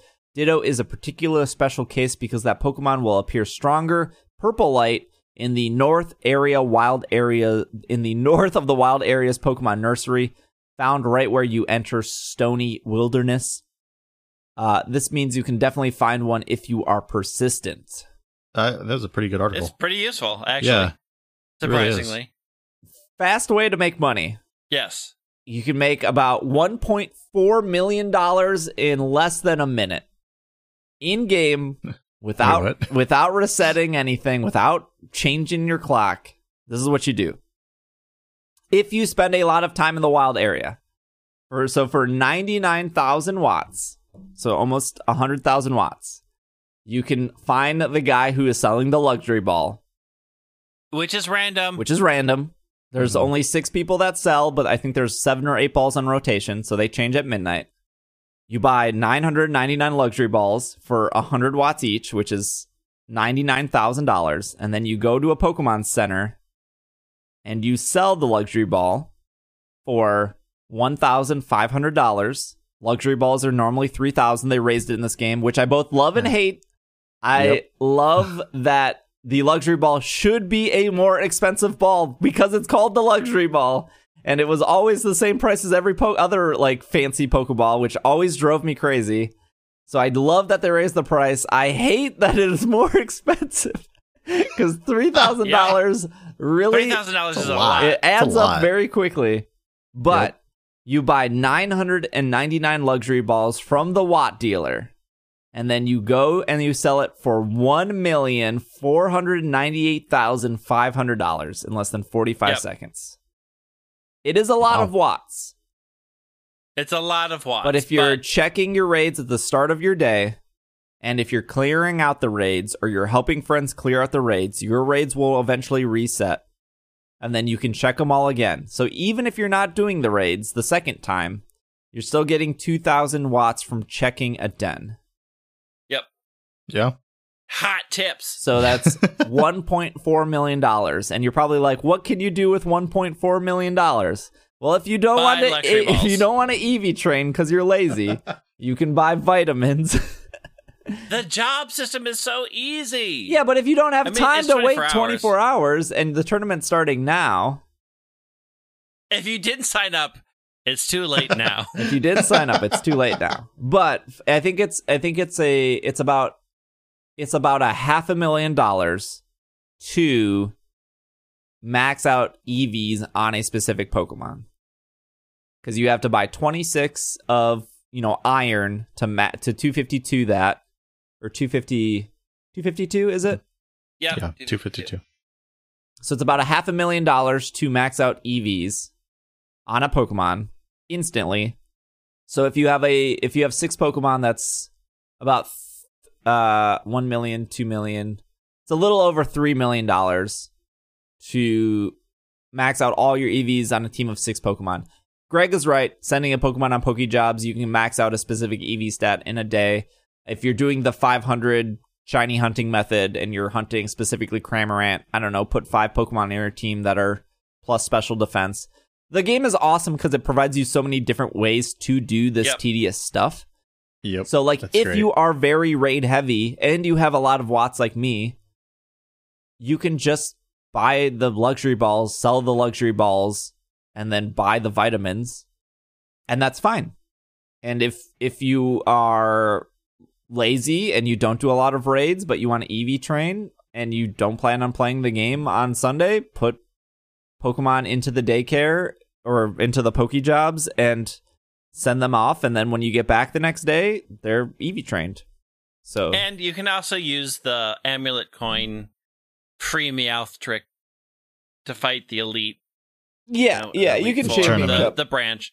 Yeah. And a couple max gold rushes gets you what is it, nine nine nine nine nine gold plus whatever you Yeah, win that's from another amulet good way to So, make like, money. Like if you can't find the luxury ball person, or you don't want to give up your luxury balls, like I do, because I catch everything in my precious luxury balls. That's also an easy way to make money. Uh, Not that like if you do max raises, you get a ton of treasure anyways. You do. Like sell that stuff. Except I only sell it one at a time to the guy, to the market guy, because I'm lazy and I want to get my max amount of money. Yeah, so I don't know. I think this game is really good at respecting your time, which is what Greg and I talked Yep, about a couple weeks ago. Like even if Yeah. even if you do not need the Pokemon in the raids, like I don't need Gold Star Malamar. I I have Hidden Ability Malamar. I got the other Malamar. I'm good with Malamar. But let me I'll do the Gold Star one to help you out clear your raid. Two, I want that sweet sweet candy. Three, I uh, want because I know at a certain point it's gonna help me reset my raids, which means when I check my raids again, once they reset, I'm getting 2,000 watts per raid den, and then Yeah. I'm using those watts to buy luxury balls. I'm using those luxury balls to buy candy. I'm using those candies to EV train or to buy clothes or to buy the TMs I'm missing. And then when I'm out of watts and I'm out of candy, I or out of watts or out of money, I just do it all over again. And it's a great loop that I think a lot of Pokemon games have been missing. Yeah, totally agree. There's a new Pikachu Funko coming out this week. Ugh. Uh, Greg, give us our question of the week. Ready? Who's your favorite Pokemon and who should be cut? Which of these monsters has the best butt? I'm shiny hunting, so what should I seek? These all could be the question of the week. Jeez, the amount of Wow. thought. That was amazing. I'm gonna have to step your pay grade up here, Greg. Yeah. I'm I'm gunning for that mid end of the year five star rating to get the looking, best rating. looking for the good Christmas bonus. All right, this is from Yeah. Brandon. What do you like to do most with your family and loved ones? With the holidays slow, slowly rolling in, it's nice to remember the nice things you do with your family to bond with them. Uh, with my family, we love to go on Christmas Eve to a focaccia store in San Francisco and get their special Christmas focaccia and then eat it before we get home. That's a good question. It's a good non Pokemon question. Who's going first? well, Steve, go. Oh, I don't, I don't do family things. I know, my, my family's garbage. no, I'm kidding. The last couple of years, uh, because Irene and I um, usually do Christmas with family, not on Christmas. Uh, that's just what happens when families fight over how can we get all our kids to be back for Christmas, not on Christmas Day. So usually Irene and I are free on Christmas and Christmas Eve. So for the last couple of years, I've actually streamed on Christmas Day because I know there's a lot of people who listen to the podcast or watch the streams that do not have um, family to hang out with. So I dedicate my time on Christmas to stream Pokemon and give them like a community or like a you know pe- human interaction, Yeah. uh, which I think is really Yeah. important on a holiday. And uh, since I already get Christmas out of the way, that's like the way I can give back is by just being there on Christmas and chat chatting with people because I have definitely done holidays alone and it absolutely sucks. it's miserable. hmm Like it's nice to have a place for people to go because not everybody's family is great. Um, and again, you do not have to spend time with your family if your family is awful to you. So remember that, people. Just your time is valuable. Yeah. Um, I do a bunch of things like holiday stuff. Like I'm a big Christmas person, so um, like Brett and I just went and got our tree and set the tree up, and then I create a holiday Christmas mix um, every year that I give out to my family and my friends. Um, and then every year I make salted caramels to give out to people. And then for family stuff, we'll try to go see a holiday show if we can fit it in. Like now that my brother's kids are a lot older, it's really, really hard to do. But luckily this year, a Star Wars movie is going coming out. So our holiday movie this year will be going to go see Star Wars together as a family, like we do every year. Uh, a new Star Wars movie comes out because that's a big family thing. Uh, and then for actual holiday day, we'll probably go to either my brother's house or my parents' house to do gifts and eat and spend time together and play games. Like those are pretty much the solid family stuff. And now that Brent's parents moved here, you know, he gets to spend time with his family, uh, all of us together. So, um, we do a bunch of stuff around the holidays, but also there are a lot of things like a lot of my friends who don't have good relations with their um, families will also host things like you know they'll do friends christmas where it's just an open house to come play games so that you have a place to go um, i don't because i always have to spend time with my family so i don't end up there but i know a lot of my friends do go to like hey we're just playing games all day drop in when you can leave when you want to but like we're here to offer you a place so that you aren't alone over Christmas. And that's not to say that it's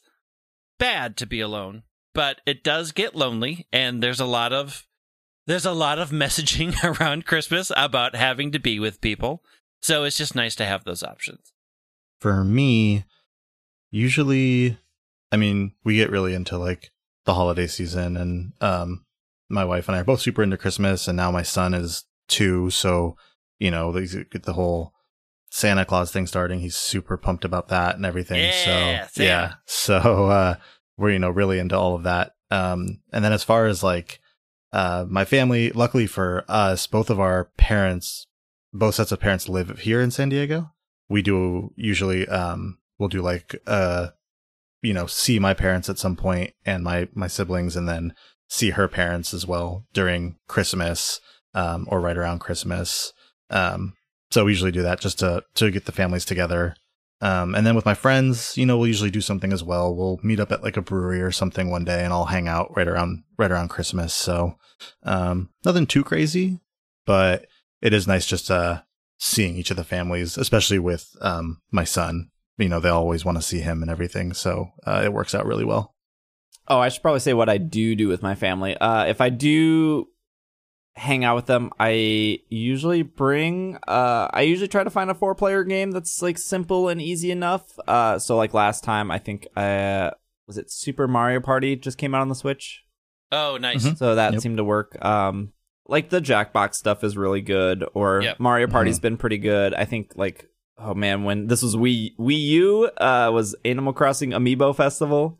Uh, as much as that game is not really a game, it was it was still fun to have that up and play through that instead of just having like football on. um, so that's that's that's it. Uh, I'm actually gonna sneak in an email real quick here.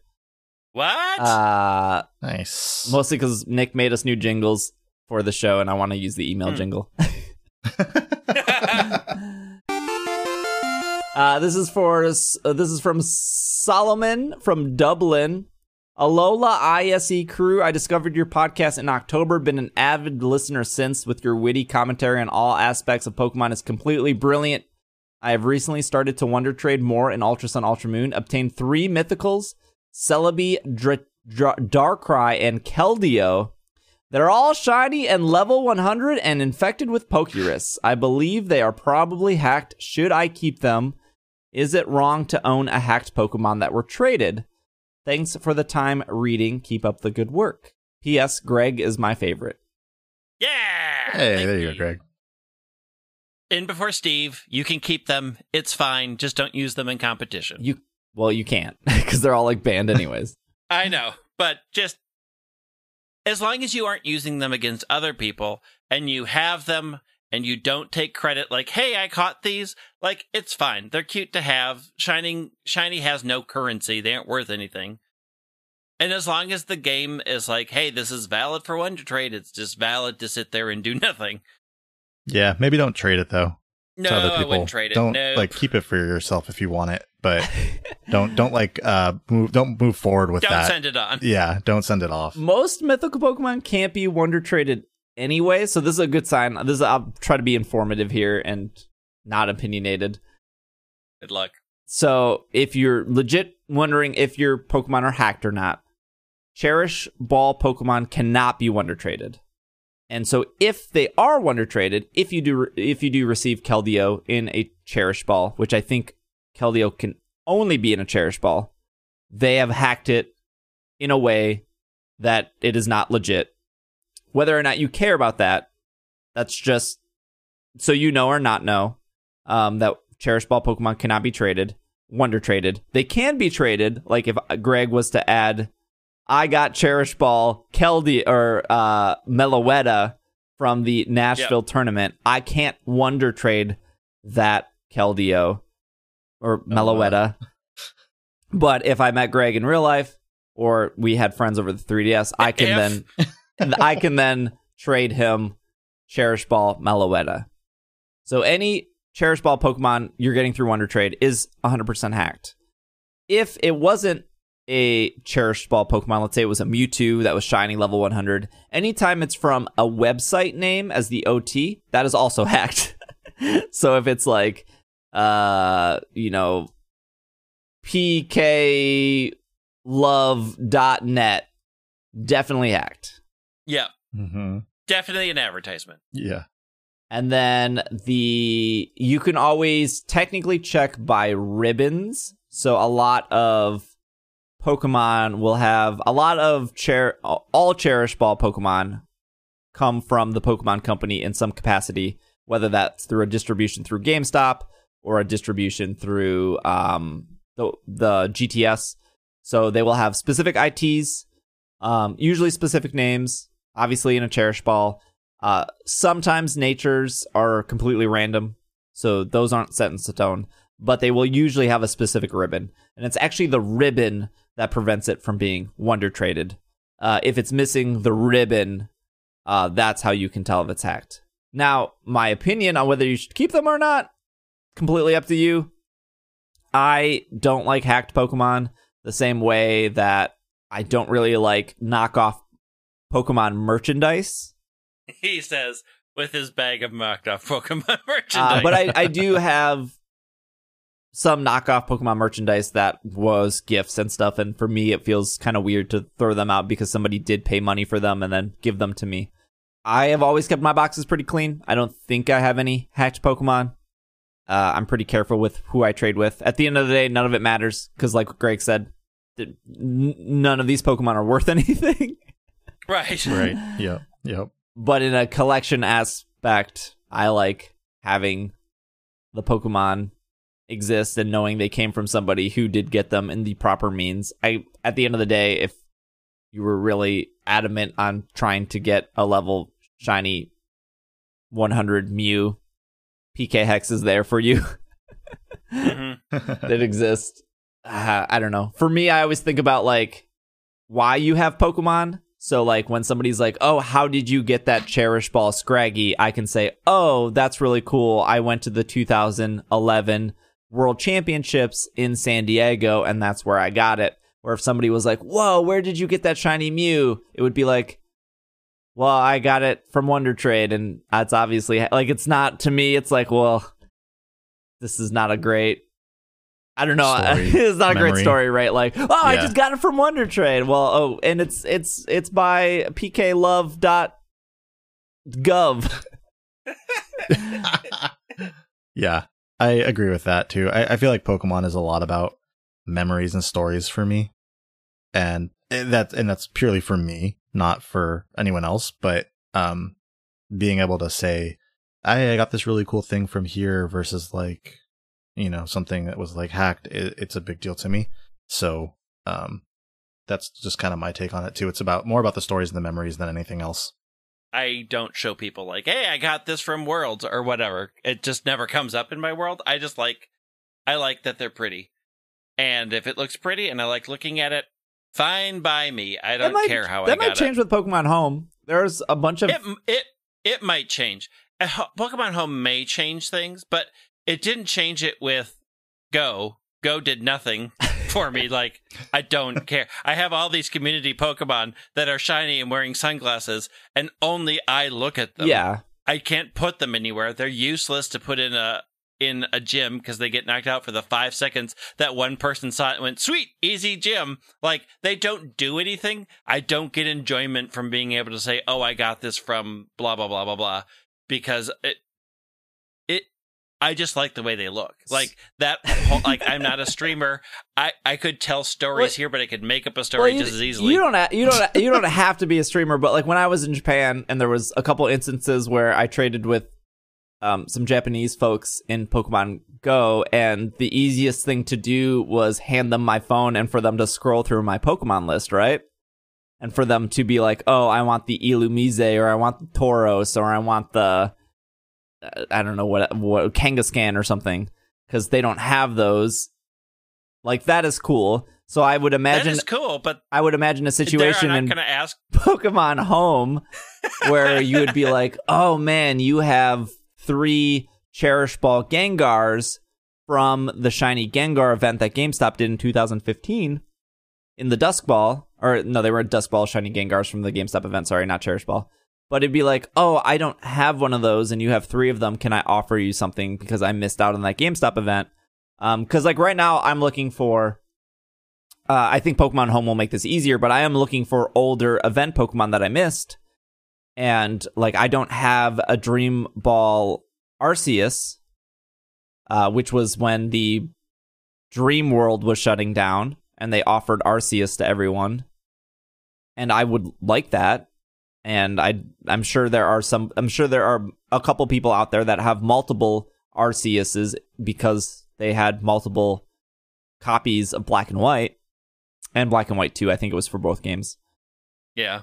I don't know if I got that one or not. I don't remember. See?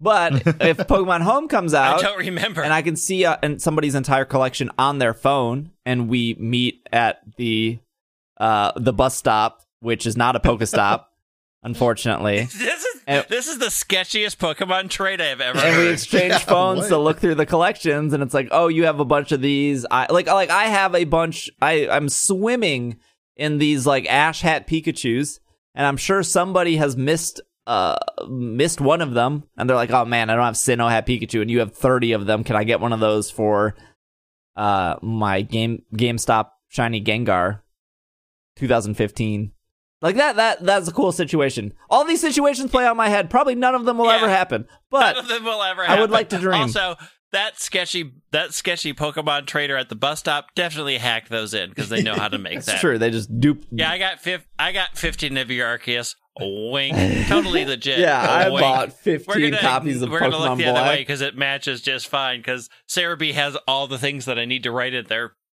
in order, perfectly done. Hey, you'd be surprised how many people forget the ribbon. Yeah, Yeah, but yeah. not professionals that are meeting you at a bus stop. That's where all the professionals meet. Bus stops. Yep. All right. bus stops, cheese shops in Wisconsin, all the great places. All right. That's it. That's our episode. Uh, we will be back next week. I'm sure by then there will be another article at Pokemon.com. Thank you for listening. Uh, if you want to follow us on Twitter, Greg is at White Wing. I am at Dragging a Lake. Bobby is at PKMN dot snaps. No, no dot on No Twitter. dot. No dot on Twitter, but dot on. Instagram. Yeah. Yep. There we go. So confusing. Your branding is all I over. said- Trying. I'm Yes, trying. brand Bobby. uh, I said uh, you can follow the podcast on Twitter at Pokemon Podcast. Uh, this will probably be a bumper at the start of the episode, but I am giving away another Nintendo Switch Lite, the Pokemon edition, with a copy of Pokemon Sword and a copy of Pokemon Shield physical. So do with those. If you win, do what you want with all three of those items. I never win. It's rigged. Uh, the the link to the giveaway will be in the podcast show notes. Uh, so feel free to enter completely free. You just have to follow uh, the Twitch stuff. Um, and that will end on December twenty second, twenty third. I don't know, some around the around around middle December it will end. But 23rd is not middle of Yeah. December. What are Yeah, you I- talking There's about? not much December left at the after the 23rd. pre Christmas or post Christmas Pre- ends pre Christmas. Um, so feel free to enter that. we will we will be back next week. We got what like three more episodes of 2020, 2019 Yeah. before 2020. 19. Before 2020. Before 2020. When everything changes. Yeah, the whole uh, the Fire Nation will invade and everything. All the workplaces that have been working towards 2020 will no longer know what to do. That's right. Uh, but thank you for listening. We will be back next week. This has been another episode of the Pokemon Podcast, and we are. Super effective. Super Solrock Sadness. Stupid Martin. Martin.